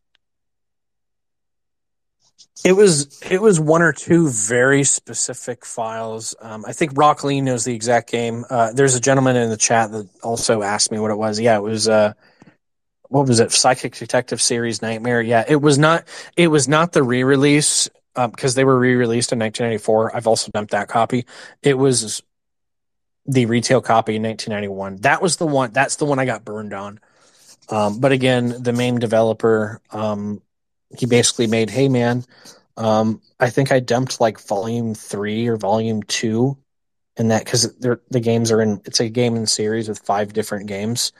And I think I dumped volumes two and three. And he grabbed one of those floppies, grabbed the files that were, he deleted the files that were corrupted on my copy and just yanked those files over and it worked. Now, the game I'm really worried about, and I will say this publicly, like I said, is Fatal Fury Special um, because Fatal, so. Everyone knows Neo Geo games, the prices are nuts. Every single person knows this, right? Um, you know, house mortgage level prices. Um, there is one version of Fatal Fury. There, basically, this is the last Neo Geo game that has not been dumped. That's basically what this boils down to.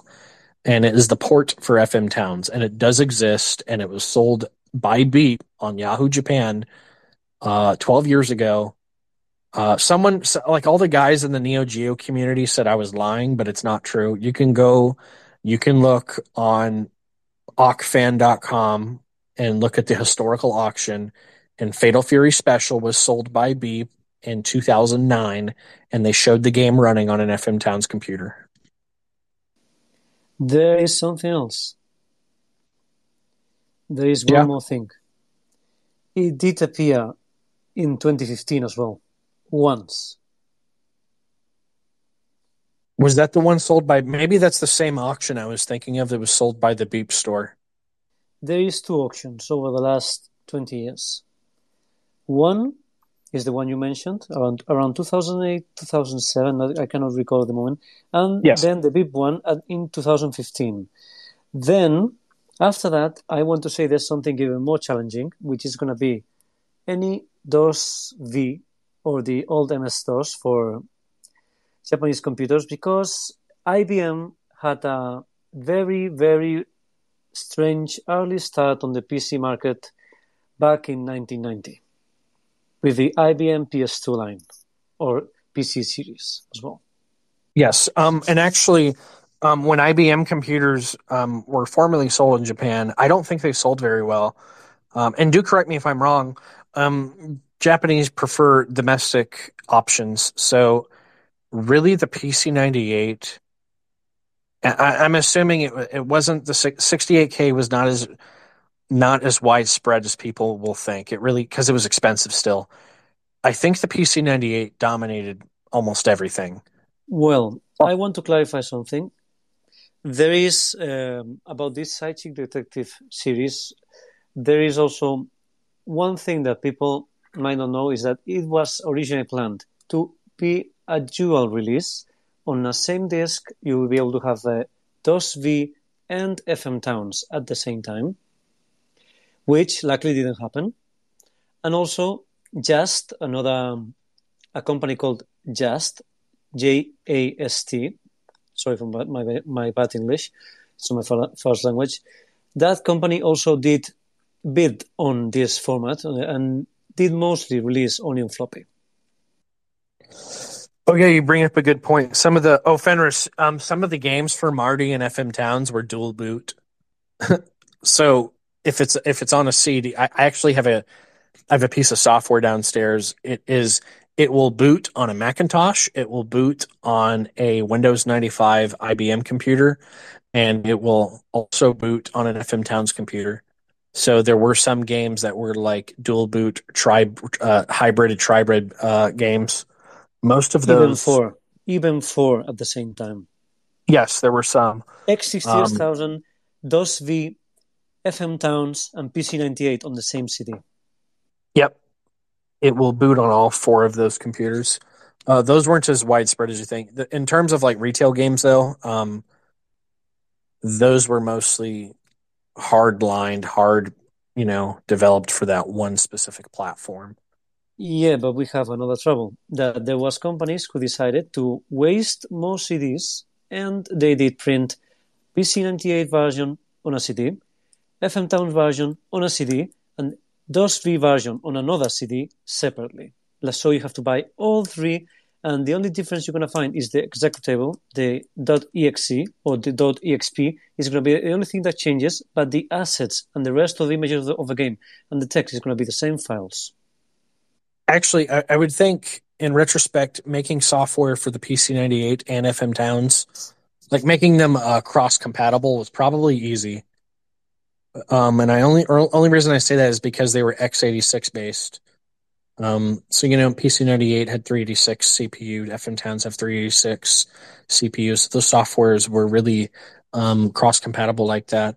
Uh, but the DOS, the DOS V situation, I don't understand it very well. I actually don't understand the format very well. Um, all I understand about the format as far as DOS V goes is DOS V gaming software, well, DOS V in general, um, that was meant to be Japanese M S DOS installed on an I B M-compatible computer or P C A T-type computer, um, basically a Western computer. And, you know, in terms of the J- Japanese landscape, it is a Western computer, and it is basically Japanese M S DOS on that, and then games were specifically made for that format. Um, I think that's that's how I understand it. I might be wrong. Uh, please correct me if I'm wrong. I can clarify. It's not a format. It's just an O S. So this means like it could be there's even possibilities to even run DOS V games on modern, of course, P C ninety-eight twenty-one and modern F M F M Towns like the F M V, because they do share some of the architecture and they do share some of the code that can be used to communicate to the hardware. And plus, um, just uh, yeah. we got as well other things you have to take in mind that since yeah, it's the same architecture like X, x86, they some of the games I have been able to put them on a P C eight ninety-one with no issues except for a few things like the sound, for example, because it's instead of F M samples, it can be like just like a standard w- uh, wave files, which is not able to be reproducing those. And like similar incompatibilities, but mostly DOS V is like a some kind of middle ground between platforms. Well, Commodore also did something similar. Um, like before they, you know, went completely uh, bottom up, uh, they they had a line of games that worked on their last set of computers. It worked on their Commodore C C T V, the Amiga C D thirty-two, as well as a, a few of their other P Cs at the time. Um, so it seems like just that era of like computing uh, went out of their way. If they had a home console uh, variant of uh, that shares the same architecture, they just seemed to like um, go out of the way to make it as compatible with as many machines as possible if they can get away with it. So well, and it's interesting the, the DOS V um what what was I don't know if DOS V was very I don't think like I thought I don't think it was very widespread. Um I just a side note, I did plan to have a DOS V computer downstairs, but there there's really not a lot of games um that are dumped for DOS V. I do remember um when I first got into F M Towns Preservation, Um, I think I bought a game called Menzo Baranzan, which is like a Dungeons and Dragons type game. Um, I bought it from Saruguya, And then when I got the disc, I'm like, oh, it's F M Towns version. No, it was DOS V version. It was a mistake on my part. Well, the thing is also, I want to clarify that at least for the Commodore, it, it was everything, uh, it was like standardized. Everything was following a set of rules, while the DOS V didn't follow any standard as is.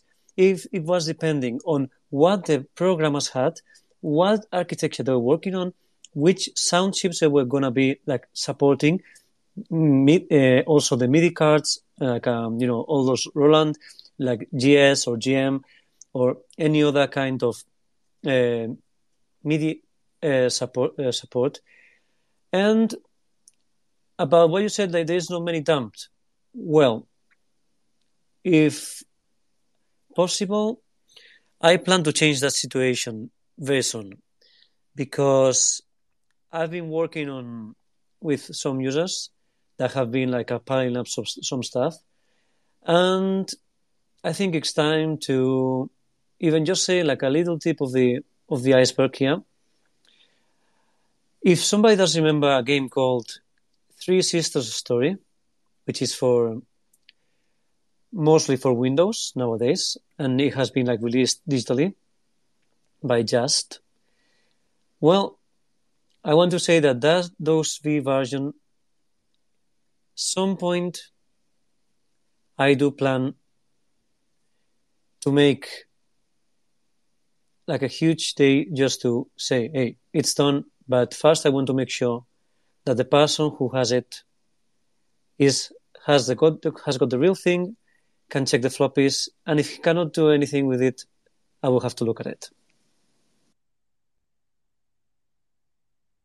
Um, is the C D ROM database, um, do they categorize DOS V separately or no? Well, the database does mention if they do have DOS, DOS V or any other platform in the disk. For example, Vanishing Point has got like, it's like a, it's separately. It's only, it's, if it's F M Towns, it will be F M Towns only. Uh, Meso Toshi, also known as uh, Runaway City in the West, Uh, also has got separate release in this case, but things like uh, things like um, the Horde and uh, now at the tip of my tongue, uh, which one was like a hybrid as well? The I think it was the um, yeah. I've the got Victor. The Horde. I, I think is is the Horde version. I can't remember. I, I know I dumped it for F M Towns, but I can't remember if that copy was also DOS V compatible. I think that one was like a like like a. hybrid, and then ah, you got ah, yeah, yeah I know that I remember Runaway City, of course, Meso Toshi in the West, and uh, in Japan. I was going to say the opposite.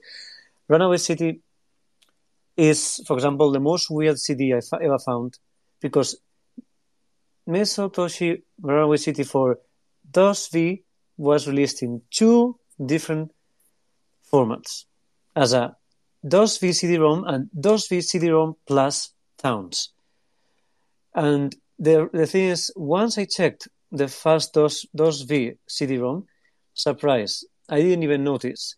The only thing they did, they did change, it was like they put all the Towns files in a folder.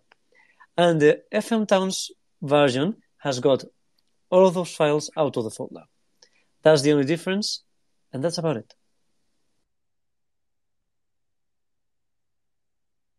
It's funny that they're that closely related. Um... Another question about DOS V is DOS V. Um, were they all C D based, or were there some floppy? Mm, there is floppy disk, for example, Sansimai. Oh God! Three oh. Sister Story.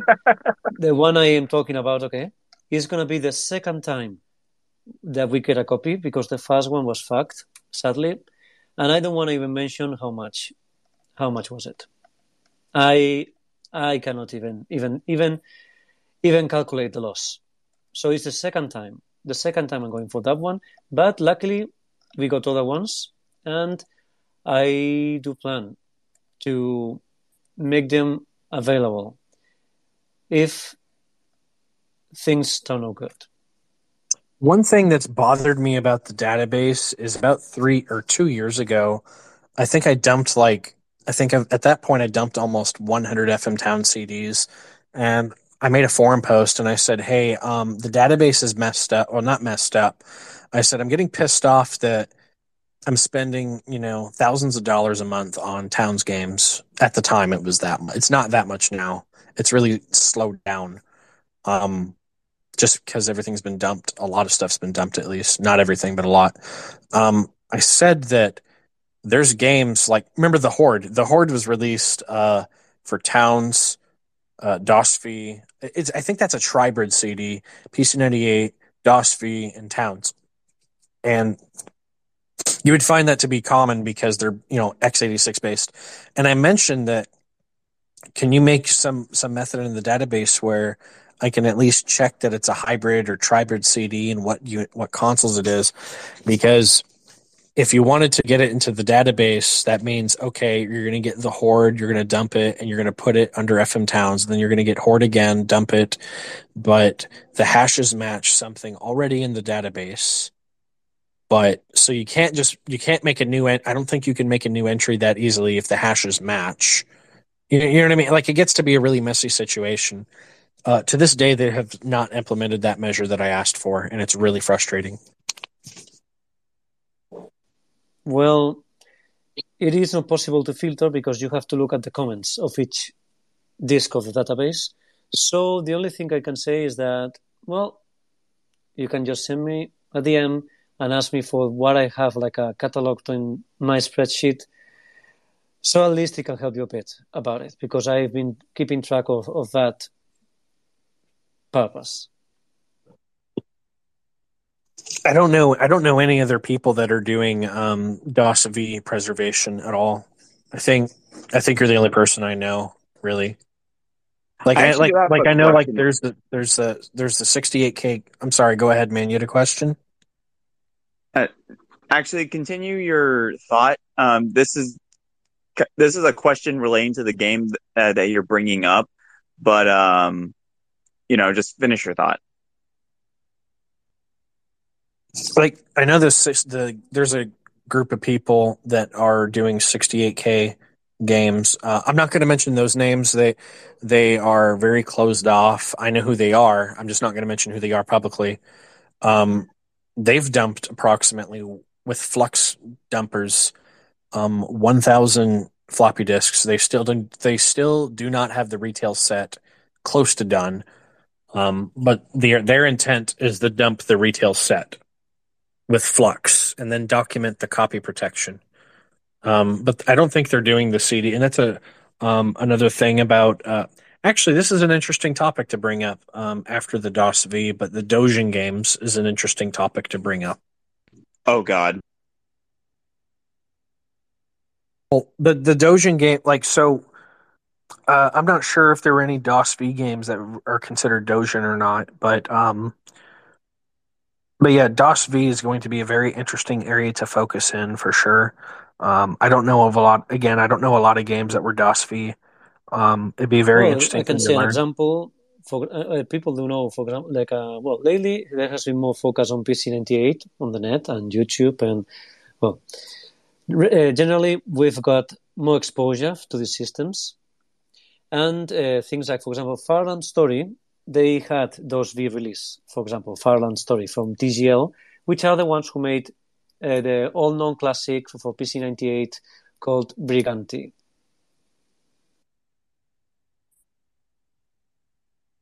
But yeah, uh, the sixty-eight K guys, they're not doing the Dojin games. Um, well, at least that's not their focus. Um, they're focused on the retail games, which is really scary because... Uh, so if you think F M Towns is like, if the prices of F M Towns is bad, sixty-eight K games are getting, or they're they're not there, but they're getting there. They're getting close. Prices to be are getting fair, close. To be fair, I don't blame them for not wanting to do the Dojinshi games. I don't think I would feel too proud of myself either for preserving a bunch of porn. Oh no, you you are. I think you're no no no. You're you're misinterpreting. Uh, Dojin games are not those types of games. Dojin games are just games made by hobbyists. They're not. They're not those types of games at all. Uh, Dojin game. There's actually some of the best. The best games I've ever played on the sixty-eight K were Dojin games.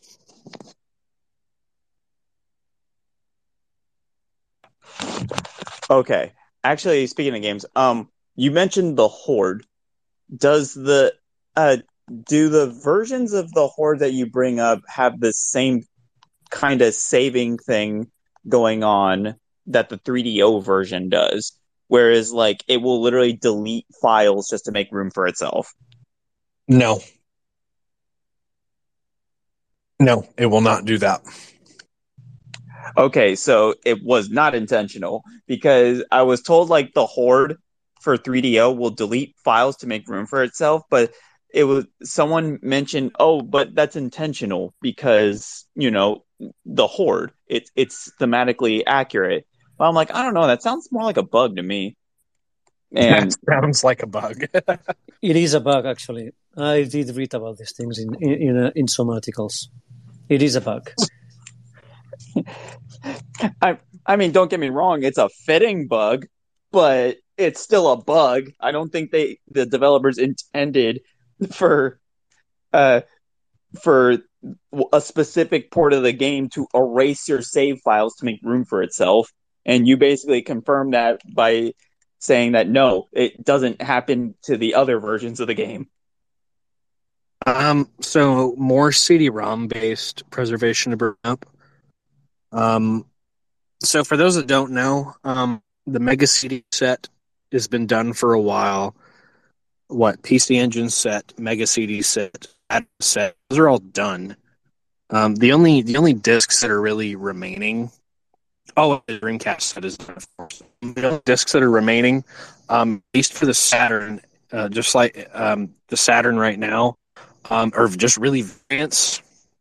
Uh, demo or not for sale discs, which are very obvious. It literally on the on the C D it will say demo or not for sale, right? Um, it might be slightly different in terms of like gameplay and stuff than the retail version. Um, not for sale discs, and then the Korea releases, of course, like Samsung Saturn, uh, those are definitely different. Um, and what those are really uh, all that are missing. Um, Dreamcast. Um, has that has the full library been completely dumped? It's been dumped for a while. Um, all that's remaining for Dreamcast, to my knowledge, um, revisions specifically. I think Europe and Japan revision list is kind of weird. Um, there was a game that was recently purchased. I will not mention the game because uh, I don't want headhunters to go after it. But uh, it was about fifty-five thousand yen. It was pretty expensive. Um, it is. It, it'll surface in the sets that appear in the underground, you know, in a couple months or whatever. But basically, it was a game. It was a G ROM pressed by Toyota to be used at a convention. Toyota, as I understand. Um, I uh, Rock Lee knows which disc it is. I forgot the goddamn name of it, but it's basically. I, I looked at some gameplay that was on YouTube that a Japanese YouTuber. If you can call that gameplay. You can call it gameplay because see, it is not. It's not really a game. Yeah, yeah, exactly. Yeah, right. It's not really a game. It was a, again, the demo slash not for sale discs. Those are rare as hell. Um. Oh, oh, and the P C Engine. The P C Engine, of course. There's the prize C Ds. Uh, lots of them, obvi- basically all of them, still missing because there's you know twenty prize copies exist. Um, the demo not for L C Ds when they get, you know, rare, they're you know rare as hen's teeth, and when they do appear on Yahoo, I don't think a lot of people understand. There's a lot of P C Engine colors in Japan. Um, there are a lot. I don't think people understand that. So when a P C Engine dem, uh, demo appears on Yahoo, like a like a kiosk demo disc or something, those are like hundreds, like five hundred plus dollars. It's really crazy for a they demo. They don't care. They don't care. They're just going to empty their pockets, and they're going to even get in credit card debts just to get that demo disc, because for them it's just like maybe the last thing they are missing. For example, we got the examples of the promotional things or things that were sold only at the bookstore, like that Akiyama Jin that nobody knows what's going to ever happen to that, because that game is still for sale. You can, if you if you want, you can spend just. It starts with nine.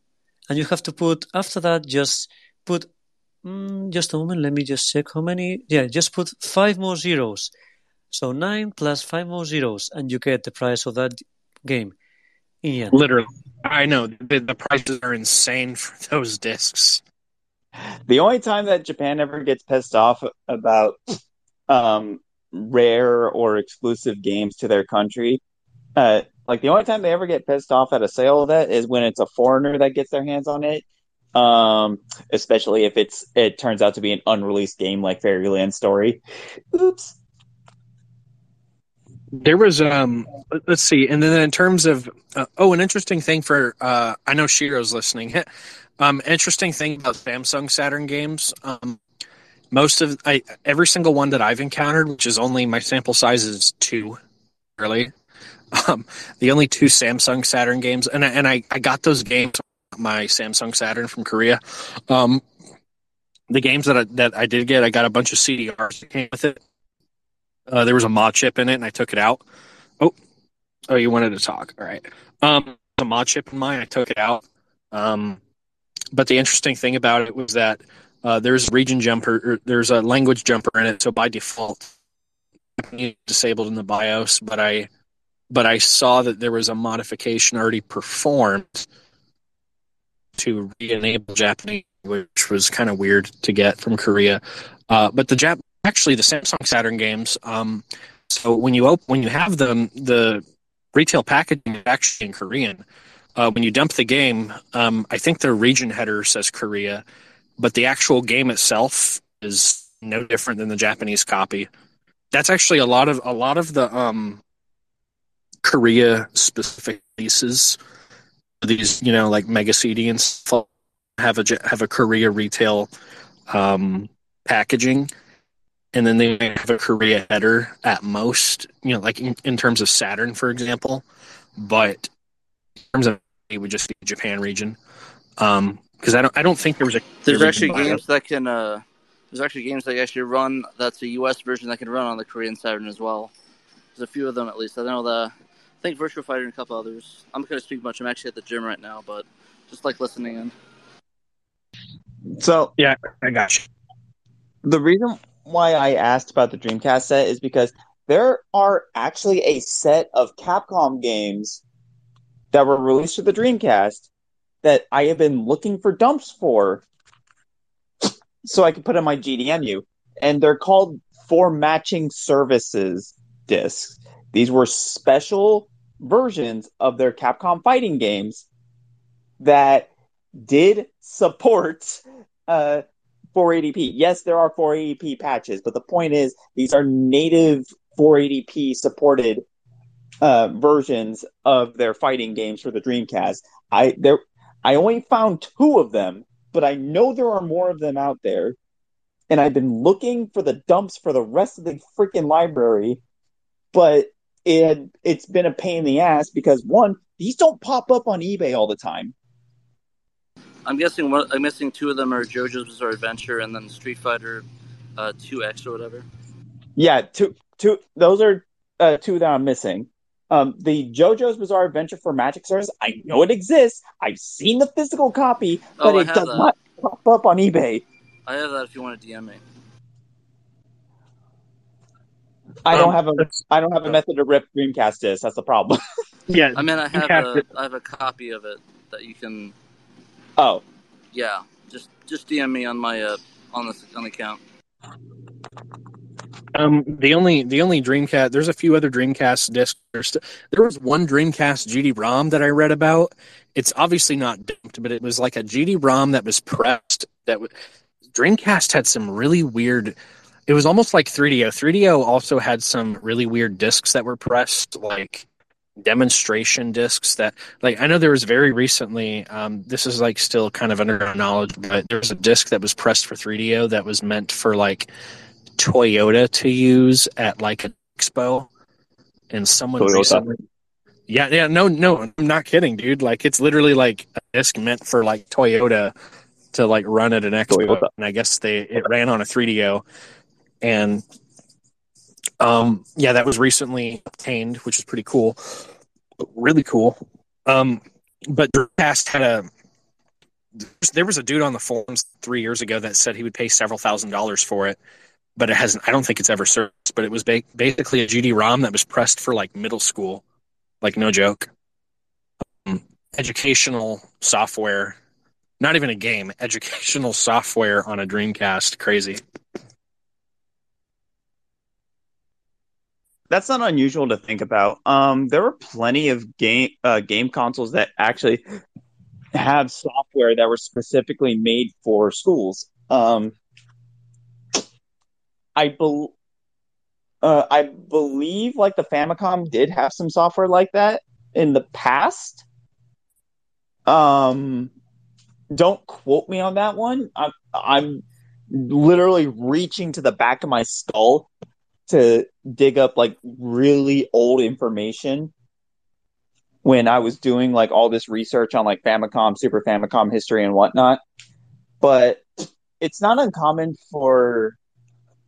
Uh, for a game company to repurpose some of their hardware for, like, educational purposes uh, or, uh, you know, demo purposes uh, and whatnot. Um, typically speaking, though, it, the, the hardware, there's nothing really too special about it.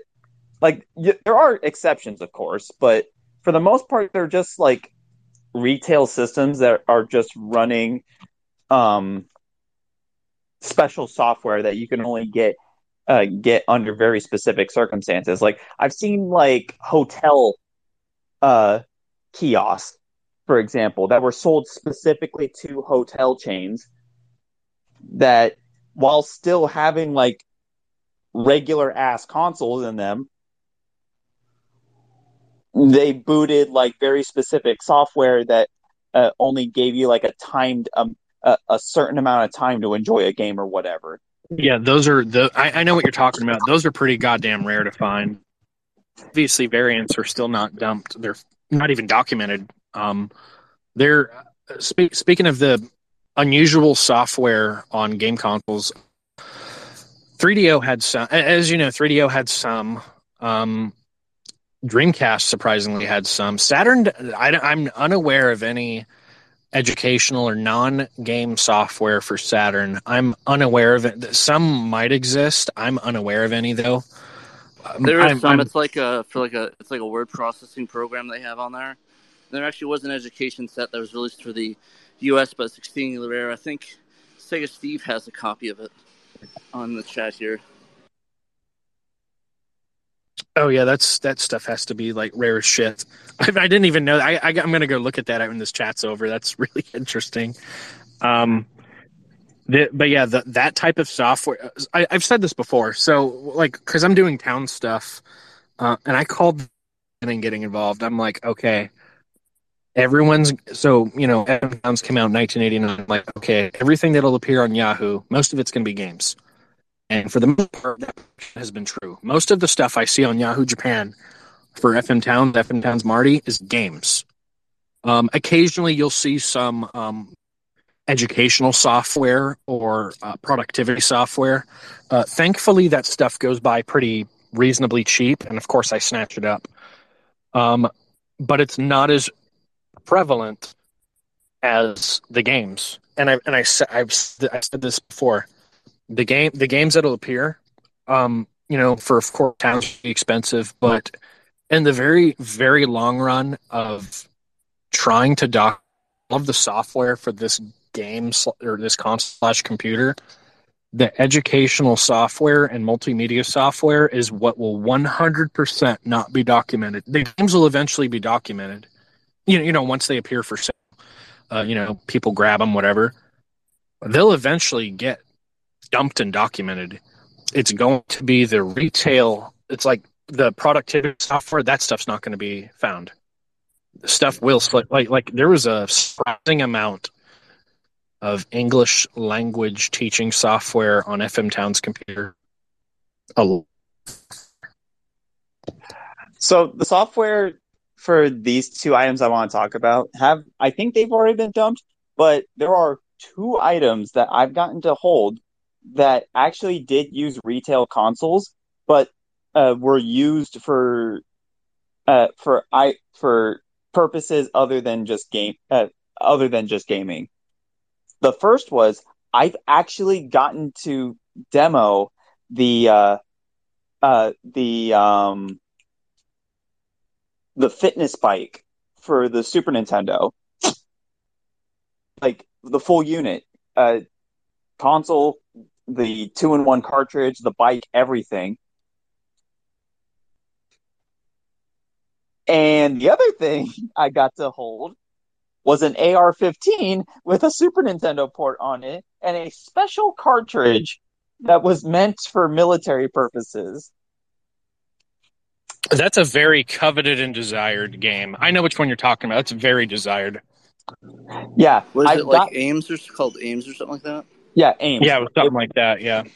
It was made it, it's uh it, it's special software that was used to train military uh uh mil- military recruits to uh to use weapon uh use guns, specifically the A R fifteen, which is why I was surprised when my friend told me to come over. I come over and he walks up with an A R fifteen. I'm like, yo, what the fuck? And it turns out, no, that's the controller. It's a light gun that looks that dead ass is a full-sized A R fifteen. Yeah, what that was, it was like that was a bunch of stuff. That was a game made for like people to like do tr- shooting simulations before going to the actual gun range. Um, and if I had to speculate, because I was in the Army for ten years, if I had to speculate, a, pr- a bunch of soldiers probably said they just wanted to use that stuff, and just they just brought the Super Nintendo with the cartridge and light gun in their room, and they probably just played games. If I had to guess, probably. And I think it's probably it's not. Uh... A R fifteen, it's like some some version of like not the M sixteen, but something like some arm light rifle. I forgot what to, what would be issue around that time. I kind of wish that. Uh, no, I wouldn't have been able to talk my buddy out of uh, well ex friend now. Um, I wouldn't have been able to talk him out of it. I was like thinking in my head, like looking back at it, I kind of wish I could have talked him into uh, into selling that to me. Probably but, asked a few grand for that one. Oh yeah, he would have asked for uh, he would have asked for a fat stack for that uh, because he paid a fat stack to get it. Um, he got it from someone who was ex-military. So, um, so yeah, in terms of like the game sets that are dumped, um, really for C D based stuff, uh, I don't want again. I don't want to use the name of said database, but. Um, Yeah, all retail C D games have been dumped. It's really actually. I'd like to bring up one. This this is a topic I would really love to bring up is P S two. What about the P S two? Um, P S two has been a pain in the ass to get dumped fully. It has been so fucking. It's because there's so many goddamn games. Not just yeah. that, but there's so many goddamn variants of those goddamn games. Like yeah, we're not it, talking like. Yeah. Just regional variants, but there's also re-release variants and regional variants of re-release variants. Like, holy shit! Uh, now, do not quote me, but I think the very last retail Japanese game was dumped finally in the C D-based uh, um, group that I'm, you know, referring to. I, I I need to double check, but I think the very last Japanese game was dumped. That's pretty close. Did they? Did they? What year did that drop? Um, that that was completed, or like the game, the game because that'd have to be I think P G was it one of the soccer games where it was like two thousand fourteen or something, right? It was the last no, one? no, no. I mean like like in terms of like a game set being dumped, the last game was dumped like last week. So all right, the P S two retail set is done, quote unquote, but the variants are going to take a lifetime to to do.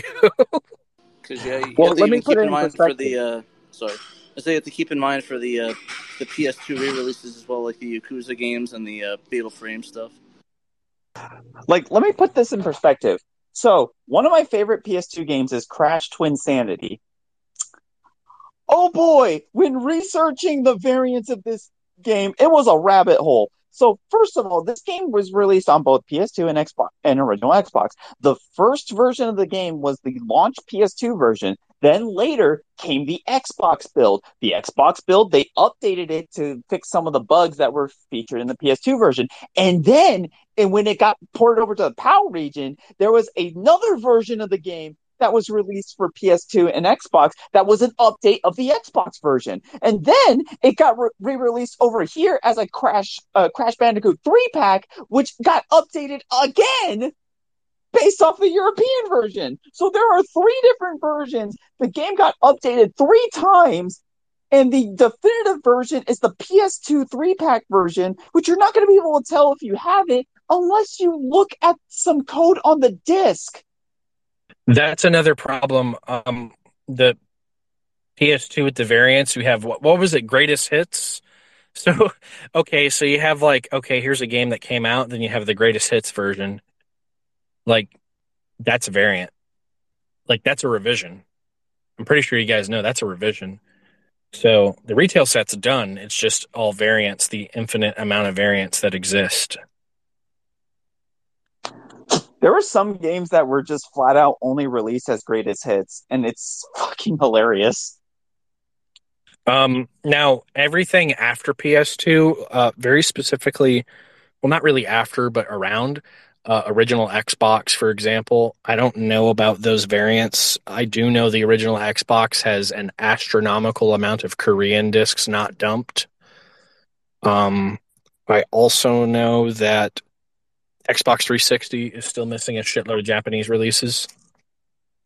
Well, I mentioned before about um, uh, Adam Korlick having a, a what I think is currently an undumped, really rare um, Southeast Asian exclusive uh, Xbox game that doesn't really pop up on eBay very often. The only problem is I can't find the video he showed it in. Um, But he has like a huge library of videos, so that's going to take a while. Um, but um, for Xbox, there aren't as many variants of Xbox games as there are P S two.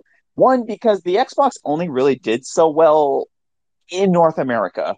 Like, let's be realistic here, guys. Um, it did fine in Europe. It did amazing in North America. It did shit in Japan. um. But in terms of variants, you don't really have that many. Like, you have, like, maybe your limited edition sets, maybe, um, for, like, you know, Halo two, um, Doom three is another one I can think of, you know, the Steelbook versions. Um, there's also the retail versions, which were just standard copies. And then sometimes you had a platinum hits. Um Sometimes, like you didn't, there weren't as many platinum hit Xbox games as there were P S two greatest hits games, or even Nintendo Player's Choice games. Like, yep, oh my and god, those, and all of those, all of those are revisions. Um, so really, really, the Raincode database, um, the database I'm talking about, um, the later revisions for Xbox, at least North American and PAL releases, they're really missing shitloads of revisions. J- Japan is also missing a lot of revisions. Um, actually, just a side note, if you want to buy original Xbox games, now's the time to buy them because they're still cheap. Well, yeah. It, uh, let, I'm going to say this right now. The original Xbox suffers from the same effect that the Sega Genesis does. Yes, people are aware of them, but no, not a lot of people give a shit about it. Yeah, they really just grab them and mod them for games, but the games themselves are really surprisingly cheap. I don't know about Japanese games, Japanese uh, releases though. I don't oh, know what the price of those. Oh, I, they are.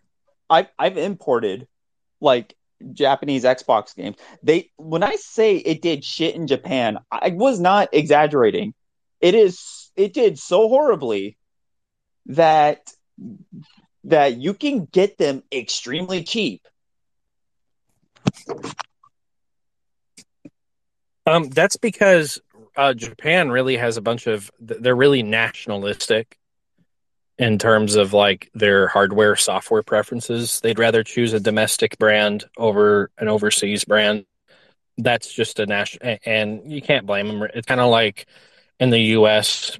Um, United States people like the Made in America sticker on stuff. So, you know, th- it's just a preference thing. True. Um, I will say, like, the most notable, uh, the, the most notable original Xbox game that I got that was Japanese, and I never heard about it until I played it, was Cash- Castle Shikigami. And I was like, oh, it's just an anime game, isn't it? Well, when I modded my Xbox and popped it in, oh, hey, it's a vertical shooter. Wait, what?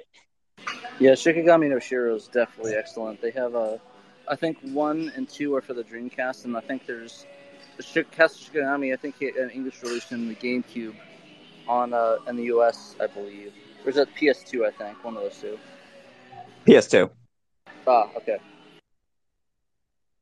The GameCube didn't get shit. Um, yeah. Um, I think that, I could have sworn the Japanese, the, it had Shikigami no Shiro two on the GameCube in Japan. I could be wrong, though. Castle Shikigami did come out on uh, the original Xbox in Japan, which is kind of strange. Um, they didn't care about the system, but they released... Uh, Caves released... Actually, you know what? I think that's just a Cave move. Like, I've noticed how Cave likes to really release their games on, like, some really weird platforms. Um, there was an interesting... Oh, another Towns thing I wanted to bring up. Um, so for those that don't know, I'm actually a university student. Um, so, um, it was like, what was it? It was, uh, last fall, I found out one, or no, last spring, I found out one of the professors, uh, one of the computer science professors that I have, uh, back in the nineties, he wrote a, he told me he wrote a piece of F M Town software, and he's like, yeah, no one's heard of that computer. And I'm like, I know everything about that computer. What do you want to know? So, um, he told me he wrote a piece of software called Graph Harmony, which was productivity software. So, um, and it's never been dumped because it's not a game. Um, so lo and behold, three months after that, it appeared on Yahoo, and then I grabbed it. So then I dumped the game, and something interesting happened. So for a lot of productivity software back in the day, I learned this. I learned this very specifically from Joseph Redon from Gaming Preservation Society. He said that retail games on these computers, you know, a lot of them have copy protection. Some of them don't. Um, he did tell me that the most of the time, the productivity for retro computers all have copy protection, almost all of them. And I said that would make sense. It's, you know, spreadsheet software, whatever the hell it is, right? Um, so this Graph Harmony software was basically the equivalent of uh, PowerPoint, where it's used for, like, uh, demonstrations or uh, basically, brief, like, slideshow briefings, right? Um, so I got the software, I dumped it, and then I brought I brought my laptop in my professor's office, and I'm like, hey, look, it's a piece of software that you made back in uh, nineteen ninety-one. And I, I, done, I brought the retail packaging, and I hooked it up on uh, the Suguru F M Towns Marty emulator. And I'm like, hey, how do I use this? And he was like going through it with me, like, okay, I think, I man, this is like thirty years ago. I can't remember. He's like, okay, uh, click here. They're supposed to, oh, and click here. Okay, that does this. And he's like going through it with me, like, you know, it's kind of interesting. And there's an interesting thing there. There's a drop-down bar, and it says the word about, and I clicked it, and it says um, designed by whatever company he worked at thirty years ago, and it says engineered by, and it said his name along with the two other software engineers that wrote this piece of software, and that was the only piece of English in the whole software. Everything else, it was like productivity stuff. But it is weird seeing this dude's fucking name on this software. He got, he so got a kick he... out of it. So did he actually write it in English and they converted all to Japanese, or was it like a thing where it's like he had to program it in Japanese while he's working on it? Oh yeah, I had. Oh dude, I asked that question too. He said his company at the time. I, I know this is not gaming related. I'm sorry, but it is F M Town's rare it's computer. Amazingly interesting though. Yeah. So he said that back in the nineties, he told me that. Or in the late eighties, his software company wrote like the number two productivity software for I B M computers. Uh, and some, it was, I think it was like some accounting spreadsheet software, it was, or some presentation software. Oh no, it was software. He wrote the. It was like the number two bestseller in the U S apparently. So to say the least, his company was well known for that. And Fujitsu themselves sent a representative to talk to them and can you make the software for us, for our computer? And their company's like, yeah, we can make whatever you want. So I'll say one interesting thing. He said uh, the, the Fujitsu representative in the office, again, it's thirty years ago, so his it took him a while to say this, but uh, The Fujitsu representative that was at their office said, we need you to make L A D A R graph. And he's like, what the hell's this? What do you mean ladle? Gra- ladle? He, he's thinking it's like a kitchen ladle, right? It's a Japanese man saying L A D A R graph. And he's like, what the hell's this? Hold on, draw it on the, draw it on this piece of paper. And it was like a radar. It was a radar graph, probably something uh, nobody knows about. But it, it, it's just a type of graph. So then the guy drew it. He's like, oh, yeah, we can make that. But it's just kind of funny that, you know, the, the language thing, you know, language barrier. Uh, but he did. So this is what he said. He said that Fujitsu sent um, computers to his company. So they sent them F M Towns computers, monitors, all that stuff. Um, they sent him all the computers there. Um, he said the way it worked was they wrote the software in C plus plus on a regular, like, I B M computer. And then used a C plus plus to C interpreter. I didn't know that existed. He had to explain to me what an interpret software interpreter was. But basically, they wrote the software in C plus plus, and then it was transcoded into C. Then they put it on the F M Towns computer and compiled it f- from C into the actual, um, you know, make the software work on the Towns. I just found I found that part interesting, that uh, Fujitsu did not send C did not have a C plus plus compiler until nineteen ninety-five, but he still wrote the software in C plus plus in nineteen ninety-one. I found that part interesting. Uh, but anyway, that was just a nice little bit about Fujitsu software, F M Towns computer stuff. Um, but he did. I did ask him. I'm like, okay, so did you get like Japanese documentation and you didn't understand it? He said he told me that they got English documentation from Fujitsu, but it looked like it was uh, went through Google Translate. So, like, the English was all kind of fucked up. But they could more or less understand what the documentation said. So I hope that I hope that answers your question. Um, basically, they were, they were given the tools to do it. I found that interesting. Um, the side, oh, yeah, the I, guy, meant, I meant more like the uh, like the text on the, the G U I interface. Did they?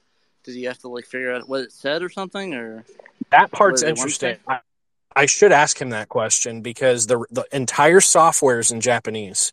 So I really should ask him that. Um, another interesting thing is that I asked him, I was very adamant on this. I said, did you put copy protection on this? He said, no, we didn't put any protection. I said, are you very sure? He said, yes. I'm like, because I'm looking at this floppy disk and this software, and this is telling me there's copy protection. So his company didn't put protection on it. Fujitsu did. That part I found interesting. Yeah, I mean, it might be easier to do. A, might, might have been easier for them just to do like a wrapper around, like a like before they play the software, they had like a the, the F M Towns Marty look for something on there or something that was built in for that. Just something that um, can easily wrap around it. It it might have been uh, Fujitsu definitely put protection. Like I'm looking at the disk and like a like a graphic user interface on my computer, flux dump, and I'm like, I, I, I've dumped two hundred fifty floppies, man, and I'm like, yeah, this has protection. Uh, it dumped. It runs in the emulator fine. It probably, if I copy the disk on a physical computer, it will probably not copy it. That's probably the protection. Um, wh- again, it makes sense. It's productivity software, and it was actually expensive.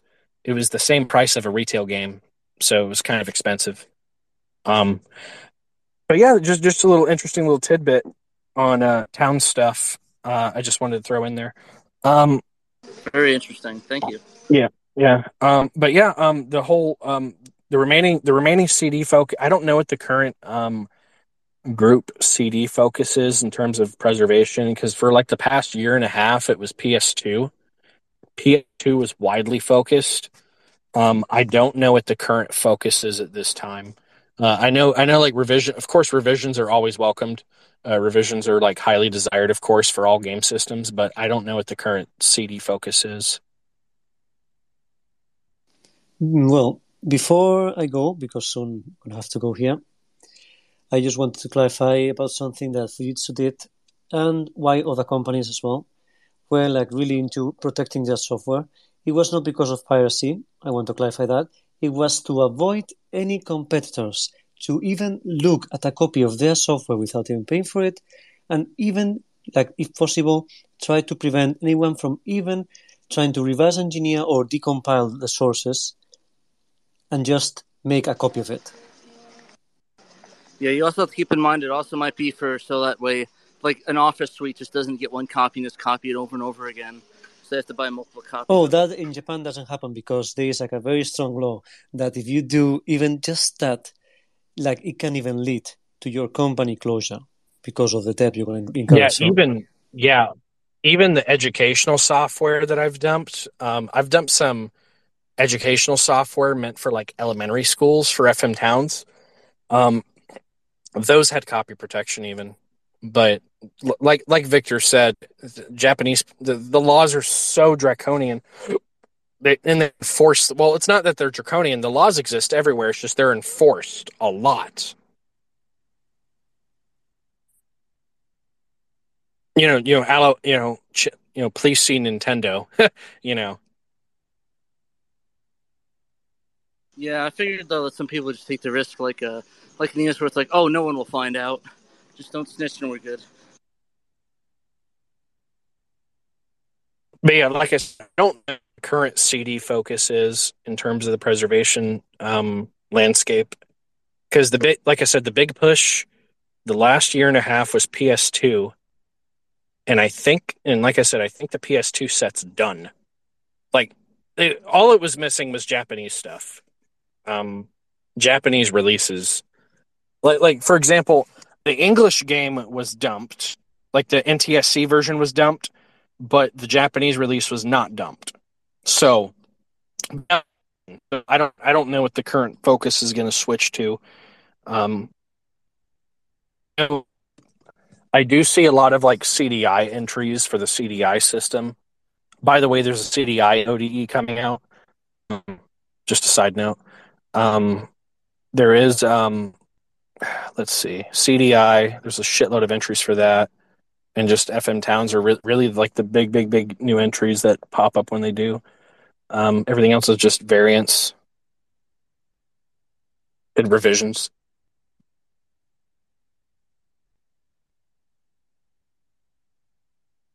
Oh, Patrick, side note. Um, did you look into the, you looked hardcore into the Saru project or not really? What, what project? The Saru, the Saru cartridge loader. Um, I think we covered that. Out the if this dragon memory, what was that again? That was the cartridge that can run C D games on Saturn.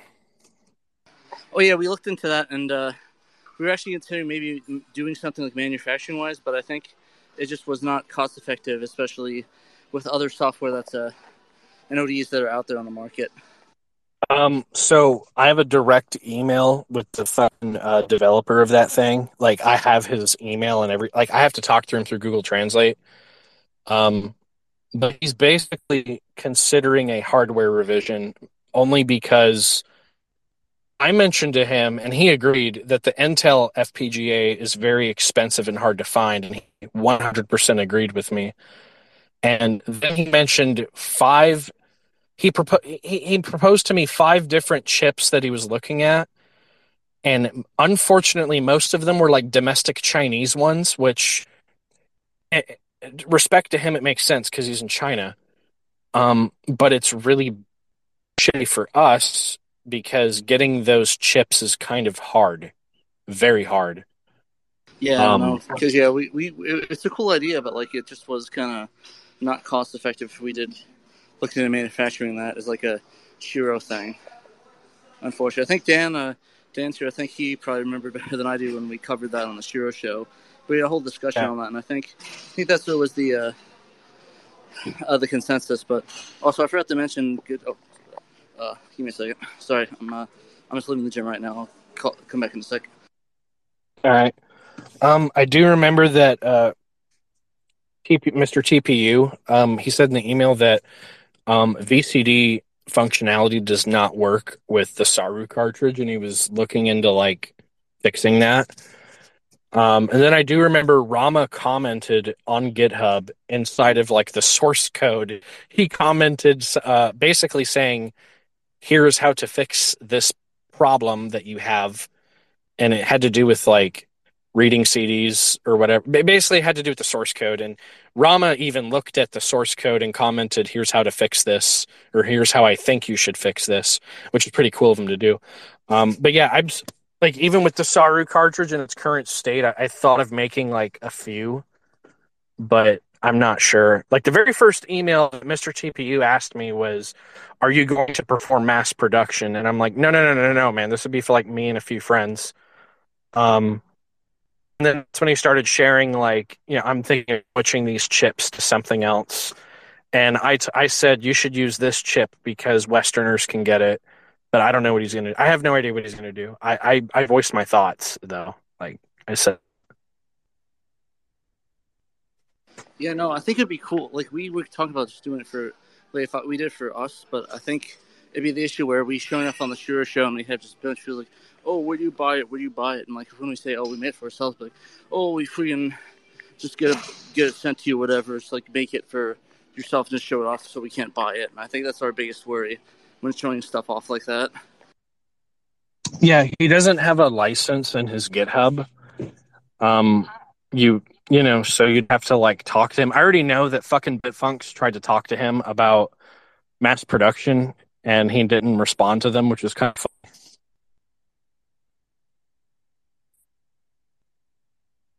Yeah, no, it's kind of a kind of a bummer. Like I said, it's a cool piece of tech, but like I said, it's even if we did have a license that can make it, I don't think there'd be much of a uh, much of making much back off on it if we did.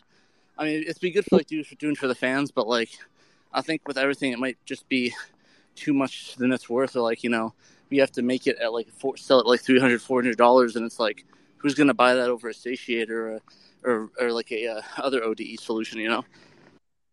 Yeah, yeah, no, I, I get it. And then I also, um, Cafe Alpha, he's actually a friend of mine, uh, asked Cafe Alpha if he would write software for it, and he didn't seem interested. He He's like, no, I'd rather focus, he really wanted to focus on um, basically the same thing, the other cartridge that, um, goddamn, the Wasco cartridge. He wanted to make software for that, but...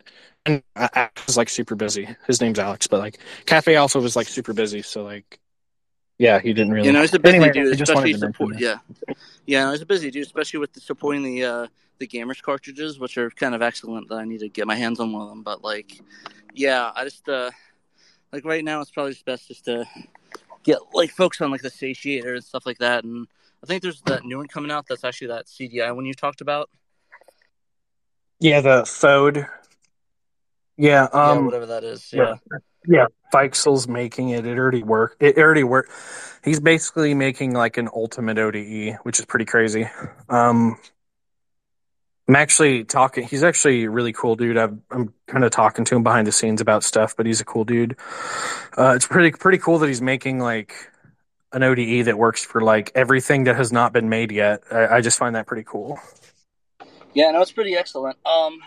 I might be. I'm driving right now, so if, if you hear any road noise, let me know, and I can, I can mute up. But yeah, overall, I think that's a cool device.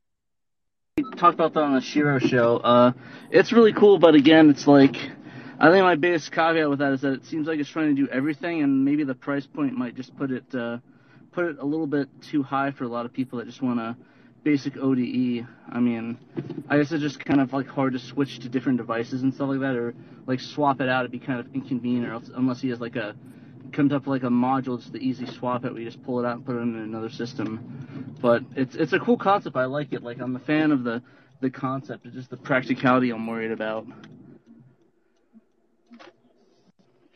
No, I get it. Um, I think I've covered most. Um...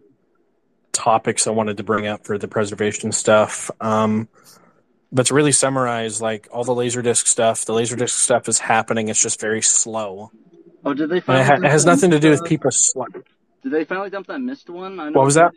They finally dumped that missed one. I know they had the the missed uh, Laserdisc. Uh, somebody had it and they paid like I think like five grand for it, like in twenty fifteen. I just don't know whatever happened to that project. Um. So. The only Laserdiscs I one hundred percent know have been dumped with no dropouts and have been decoded. Um, Pyramid, what's that called? Pyramid fucking Pyramid Patrol, Triad Stone, I Will, and Virtual Cameraman.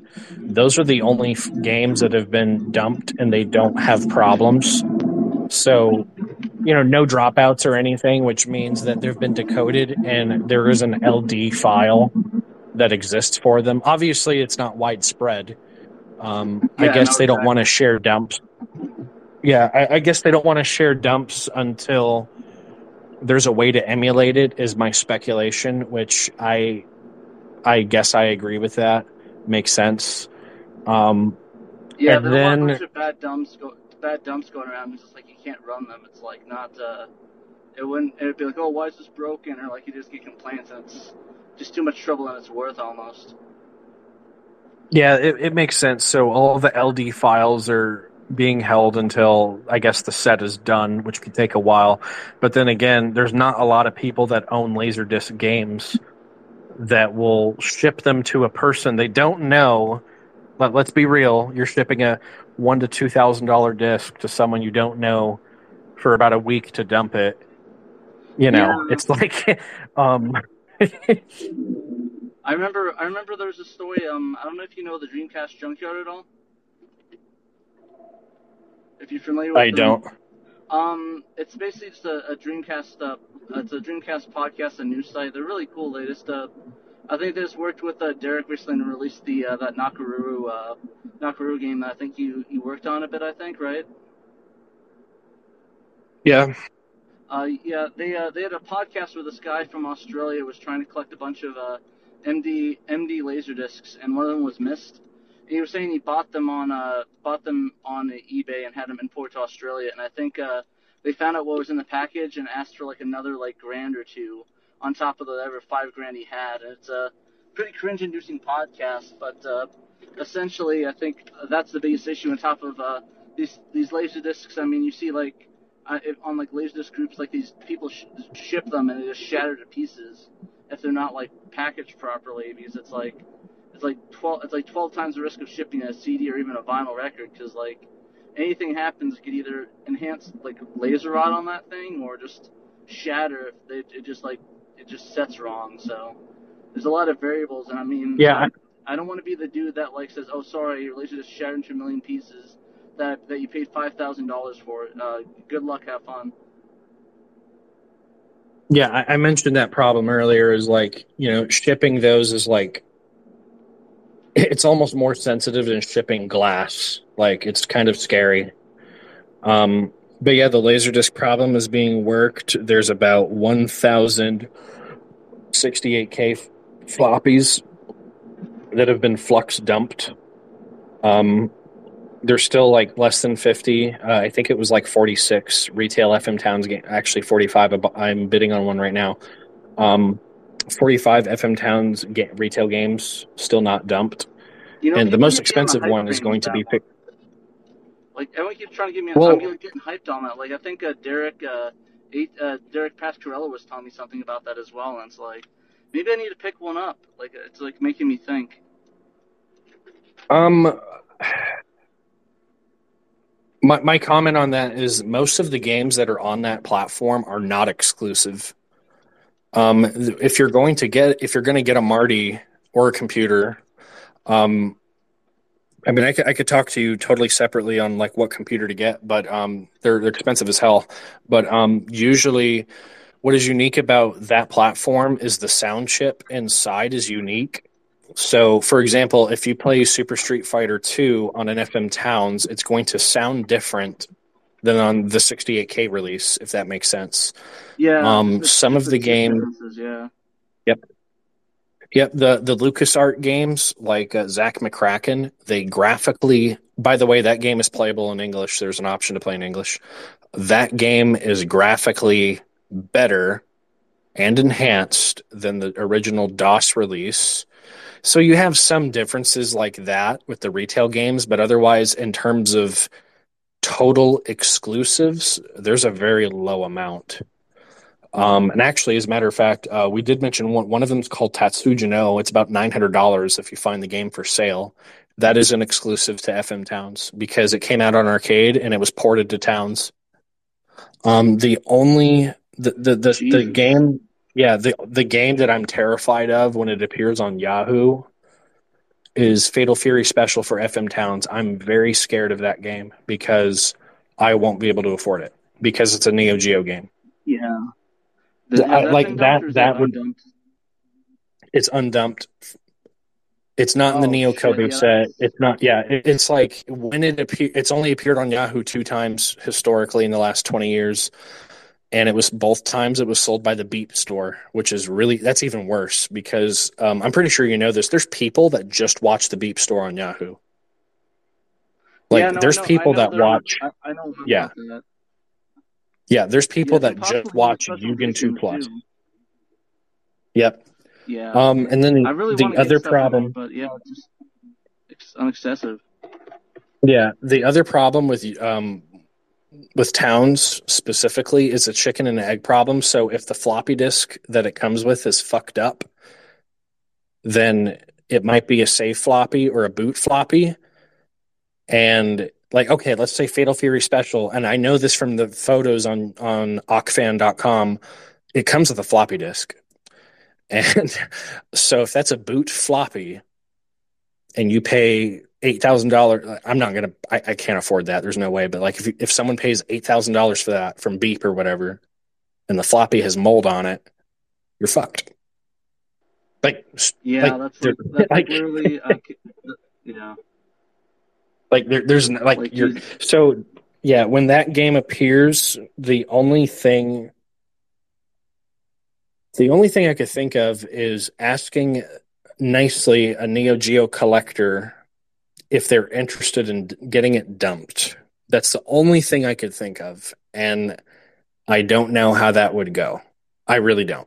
That that I'm not sure. Honestly, if it if it's not a, from my experience with Neo Geo collectors, if it's not a Neo Geo system or a C D, I don't think they'd really care as much because I don't see, like, I mean, I didn't even, I was on Neo Geo forums for years and I didn't even know King of Fighters uh, re, uh, Rio uh, Kyo was a thing until like uh, earlier this morning. So. Yeah, generally speaking, Neo Geo collectors don't really care if it's outside of the Neo Geo platform. If it was a case like a Neo Geo prototype cartridge, and yeah, no, you're not gonna, you you ain't gonna pry that out of their cold dead hands. They will literally take that shit to their grave. Um, but if it's like, oh, here's a port of a Neo Geo game, they literally don't give two shits. Like, it doesn't matter how ex- obscure it is; they literally don't give two fucks. Yeah, it's kind of a sadness, but yeah, like I said, it's. I think I think that's going to be the biggest white whale of all time, just because it's like, I don't think anybody in their right mind would try to roll the dice on that, even if they do. And like, like I said, I think people are just going to either snipe it at the Beep store or, you know, come after whoever buys it and try to like tell them not to dump it or something. Yeah, that, that I'm not sure what will happen when it appears again. It'll appear again. It's going to happen. It's just I don't know what will happen. Um, and then the other situation, let's see, the other, for the C D-based stuff, really the Korea releases and variants are all that's remaining. Um, for G D ROMs, it's the, it's the same thing. It's the basically a lot of the demonstration software really, but there's a, there's a dude that buys, there's like two, three guys that buy, um, Dreamcast G D ROMs. So if they appear, hopefully they can grab them. Like they're they, like these guys are like actual collectors that'll dump them. They're good dudes. Um, what is the other thing I wanted to mention? Oh yeah, the P S two set is done. The M S X V H D games, those are all the those obviously are not dumped, but everything is moving in the correct direction to get a working setup to dump them, and it will use the Domesday Duplicator to dump them. That is going to happen. Actually, something interesting I learned recently. Apparently, the Jaguar has a V R headset. And there are games that work with the headset. I didn't think that piece of shit uh, lasted long enough to have a V R headset, but here we are. I didn't know that either. Um, I'm trying to think of the other stuff I haven't that we talked about just to summarize. Oh, scanning. Um, I know. I think Gaming Alexandria, he's still doing, um, because I know he finished P C Engine Fan, and I think he's doing Famitsu right now. I don't know of the other magazines he's scanning right now. I'm not sure. Were there were there any Saturn magazines, by the way, that came out in Japan? You know, I don't know. I'd, oh, have, to ask, uh, I'd have to ask Peter about that. Uh, but yeah, I'm yeah, not. I'm not. Really, I'm I, not really I, I'm myself. Yeah, I would be interested to know if, because what what you'll find, I think you know this too, what you'll find in a lot of those magazines is like interviews, potential games that were like debated coming out on that system. Like for example, F M Towns, there's there's like demo discs that like nobody really cared about that were really easy, but we had the MAME developer, he because he play tested every dump we did in MAME, and he found out that R-Type was um, going to come out on F M Towns, but it was canceled. Dang. I wonder if there's any uh, yeah. prototype discs existing. Uh, it could exist. Um, I know there. I know there's a there's a uh, what's what's that sh- side scroller? It's like Shooting Point or something. It's like you're sideways shooting, not like a tr- traditional shmup. Um, like that has a shooter. has a prototype floppy. Yeah, yeah, it's like a sideways shooter. It was also on Neo Geo. Um, there's a prototype floppy oh, floating around it. Yeah, Viewpoint. Yes, that one. Uh, Viewpoint has a prototype floppy for Towns floating around. No one dumped it. Um, but yeah, um, those are yeah. This is a pretty good summary of everything that's been brought up. Yeah, the M S X V H D stuff. Uh, like I said, there were three games that were exclusive to the M S X. No, uh, V H D discs are discs that were a vinyl type disc, and they degrade with every use. And the problem is that the V H D, M S X V H D games, you had to have an interface card, and the interface card is hoarded by collectors. And there is a gentleman in Greece on the forums that has basically replicated an interface card, but the interface card, the EEPROM on board is missing one command in BASIC that is basically to interface the actual player, the actual computer with a with a V H D player. And someone very recently, as in yesterday, Um, has is in final talks of getting an interface cartridge to dump the EEPROM. Well, he, he's going to dump the EEPROM, give it to that guy, and then there's going to be an open source card. Once the open source card exists, then you can install a Domesday and a V H D player and dump the disc. Uh, but yeah, those discs, they degrade with every... It's not like a laser disc. It literally... It's like a vinyl, dude. It degrades with every single play. So it's like that one... Uh, not the vinyl one, the... Uh... The one that's that was by uh, I think it's R C A or something. That uh, it's yeah. that really crappy vinyl disc uh, thing that you slide in. I forgot what the name of it was. If anybody knows, let me let me know. Yeah, it's one of those um, crappy analog formats that died. Yeah, you like slide the disc in, and then it's like a vinyl disc that's in the cartridge thing, and then it that's an M A. That's a that's a V H D. V H D. Okay, that's okay. Yeah, yeah. yeah. It's those. Yep.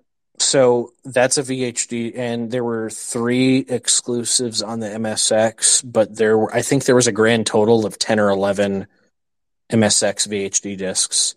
One of them was actually like a, this is no joke, like a wedding shop play disc. Very weird. It's probably going to be the rarest thing because it's not a game.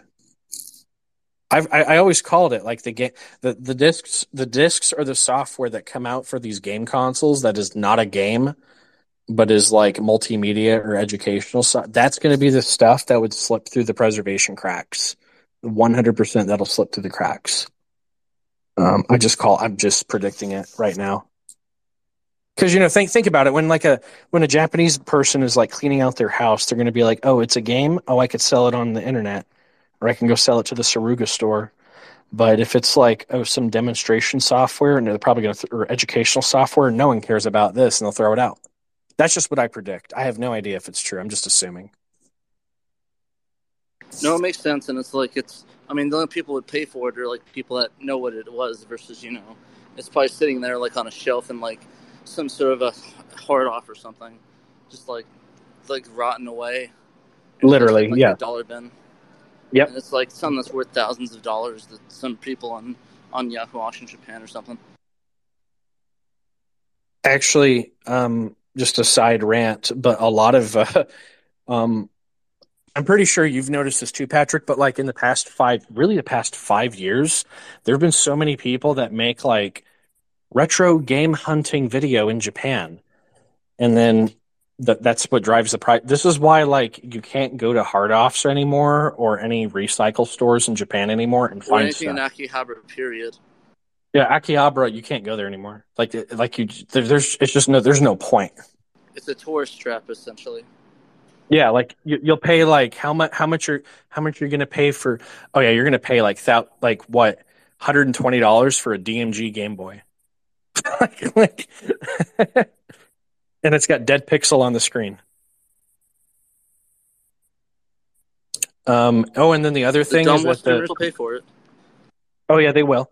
Uh, to make a YouTube video. Um, oh, and then the other thing to mention is that the Dojin discs, um, the Dojin discs for sixty-eight K, uh, there's like one or two people buying the Dojin games um, on the sixty-eight K, but really the the, the focus from those guys um, is really the retail games and getting flux dumps for the floppy discs. That's really the big, big, big focus. Well, I was going to say that. Yeah. Yeah, yeah, we know who's we know who's buying it. I don't want to mention their names, but yeah, we know who they are. I would just want to make clear that uh, I am actively actively involved as well with it, and also I got like few users that, of course, they don't wish to be mentioned as at all, that are working close with me. So we are joining all people that were like doing it separately. I, I am trying to abridge it and just connect all of those together so they can buy them together instead of buying the same game over and over and over without even knowing what they've done or not. That's the other thing I wanted to say. And now for real, I'm out because I need to get home and rest a bit. It's seven a.m. here. Thanks. I got you. Uh, have a good night, my dude. Yeah. It's nice meeting you, my yeah. dude, K two. Yeah. Coming here. And most important, remember that preservation doesn't have an end. It's not going to end. And no matter how you're going you're gonna to end it, it's not going to end, because there's going to be someone saying, yeah, but you didn't do this like flyer of of this game. And they're going to be like, ah, you know what? Do it yourself. For everything else, as you know, MasterCard. Well, nice to meet you. Yeah. yeah, yeah, but uh, and I wish you have a, a great day there. Great day. Have a good night, my dude. No, good morning here. Yeah. Oh, good morning to you. Yeah, yeah. Have a good night to you. To me, good night. Good morning to you. Yeah.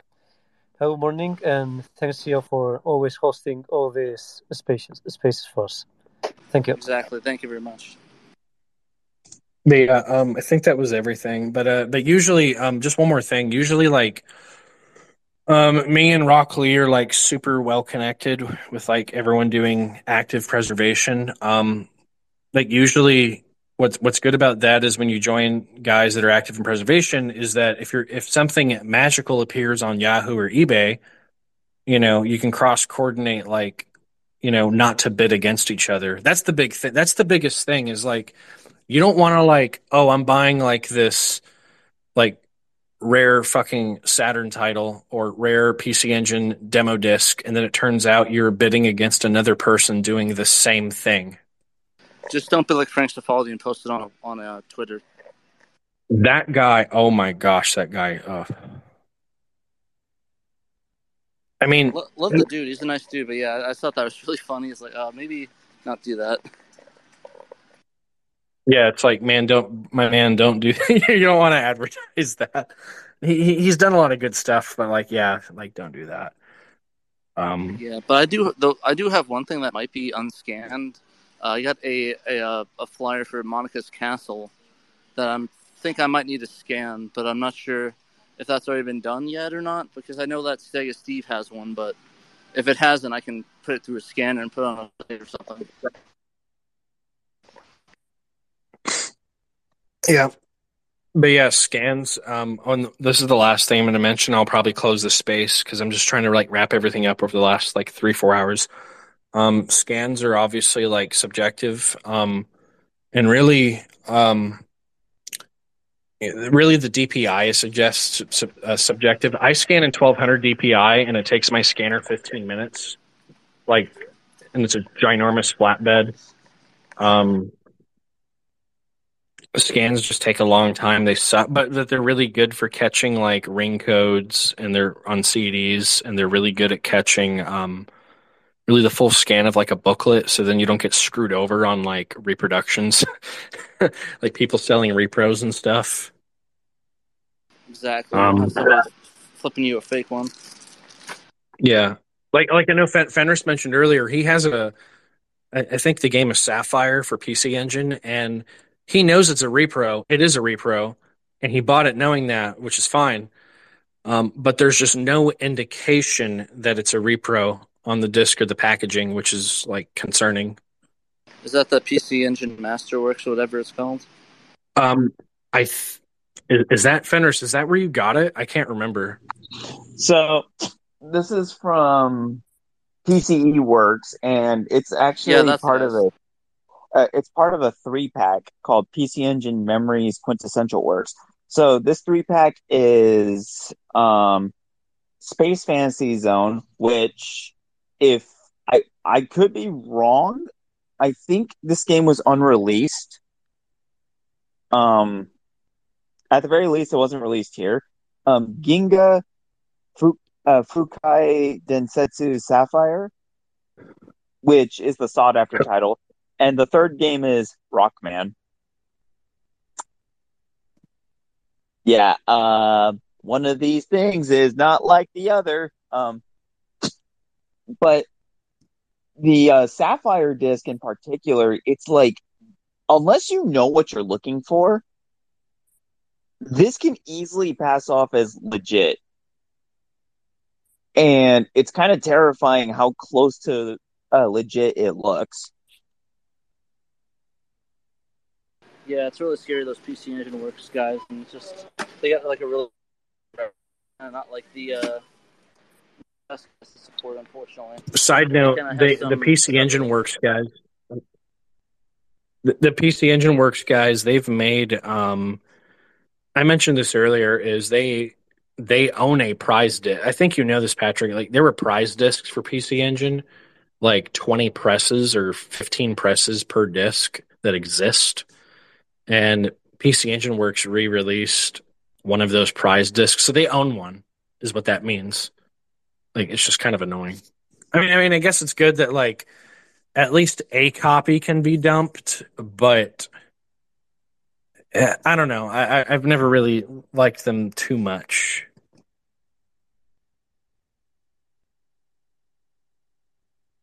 Uh, but yeah, I think I've summarized everything. Um, I don't know if did, did, Fenris, did I miss anything or no? No, that's about it. Okay, I think I'm going to close the space because it's like getting really late. and uh, but that I just wanted to go over like the big key topics. Um, and I know like the, because this now if I had a like retro gaming and modding chat, there would be like twenty people in the chat at all times. That's just, you know, um, yeah, I guess preservation, uh, not, not as many people as I thought would be interested in preservation, but that's fine. Um, last, last time I did it, preservation. Weekends. I, we got, we got low crews on Shiro today, so it might be.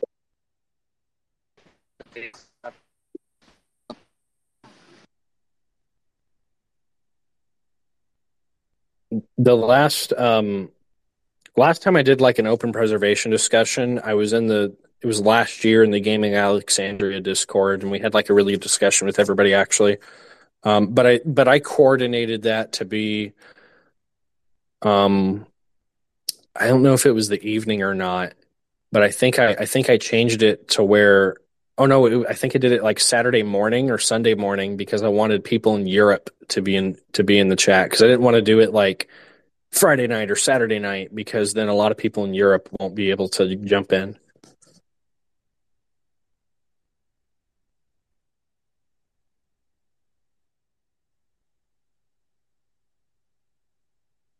Uh, but yeah, I'm going to close the chat now. Thanks for coming, guys.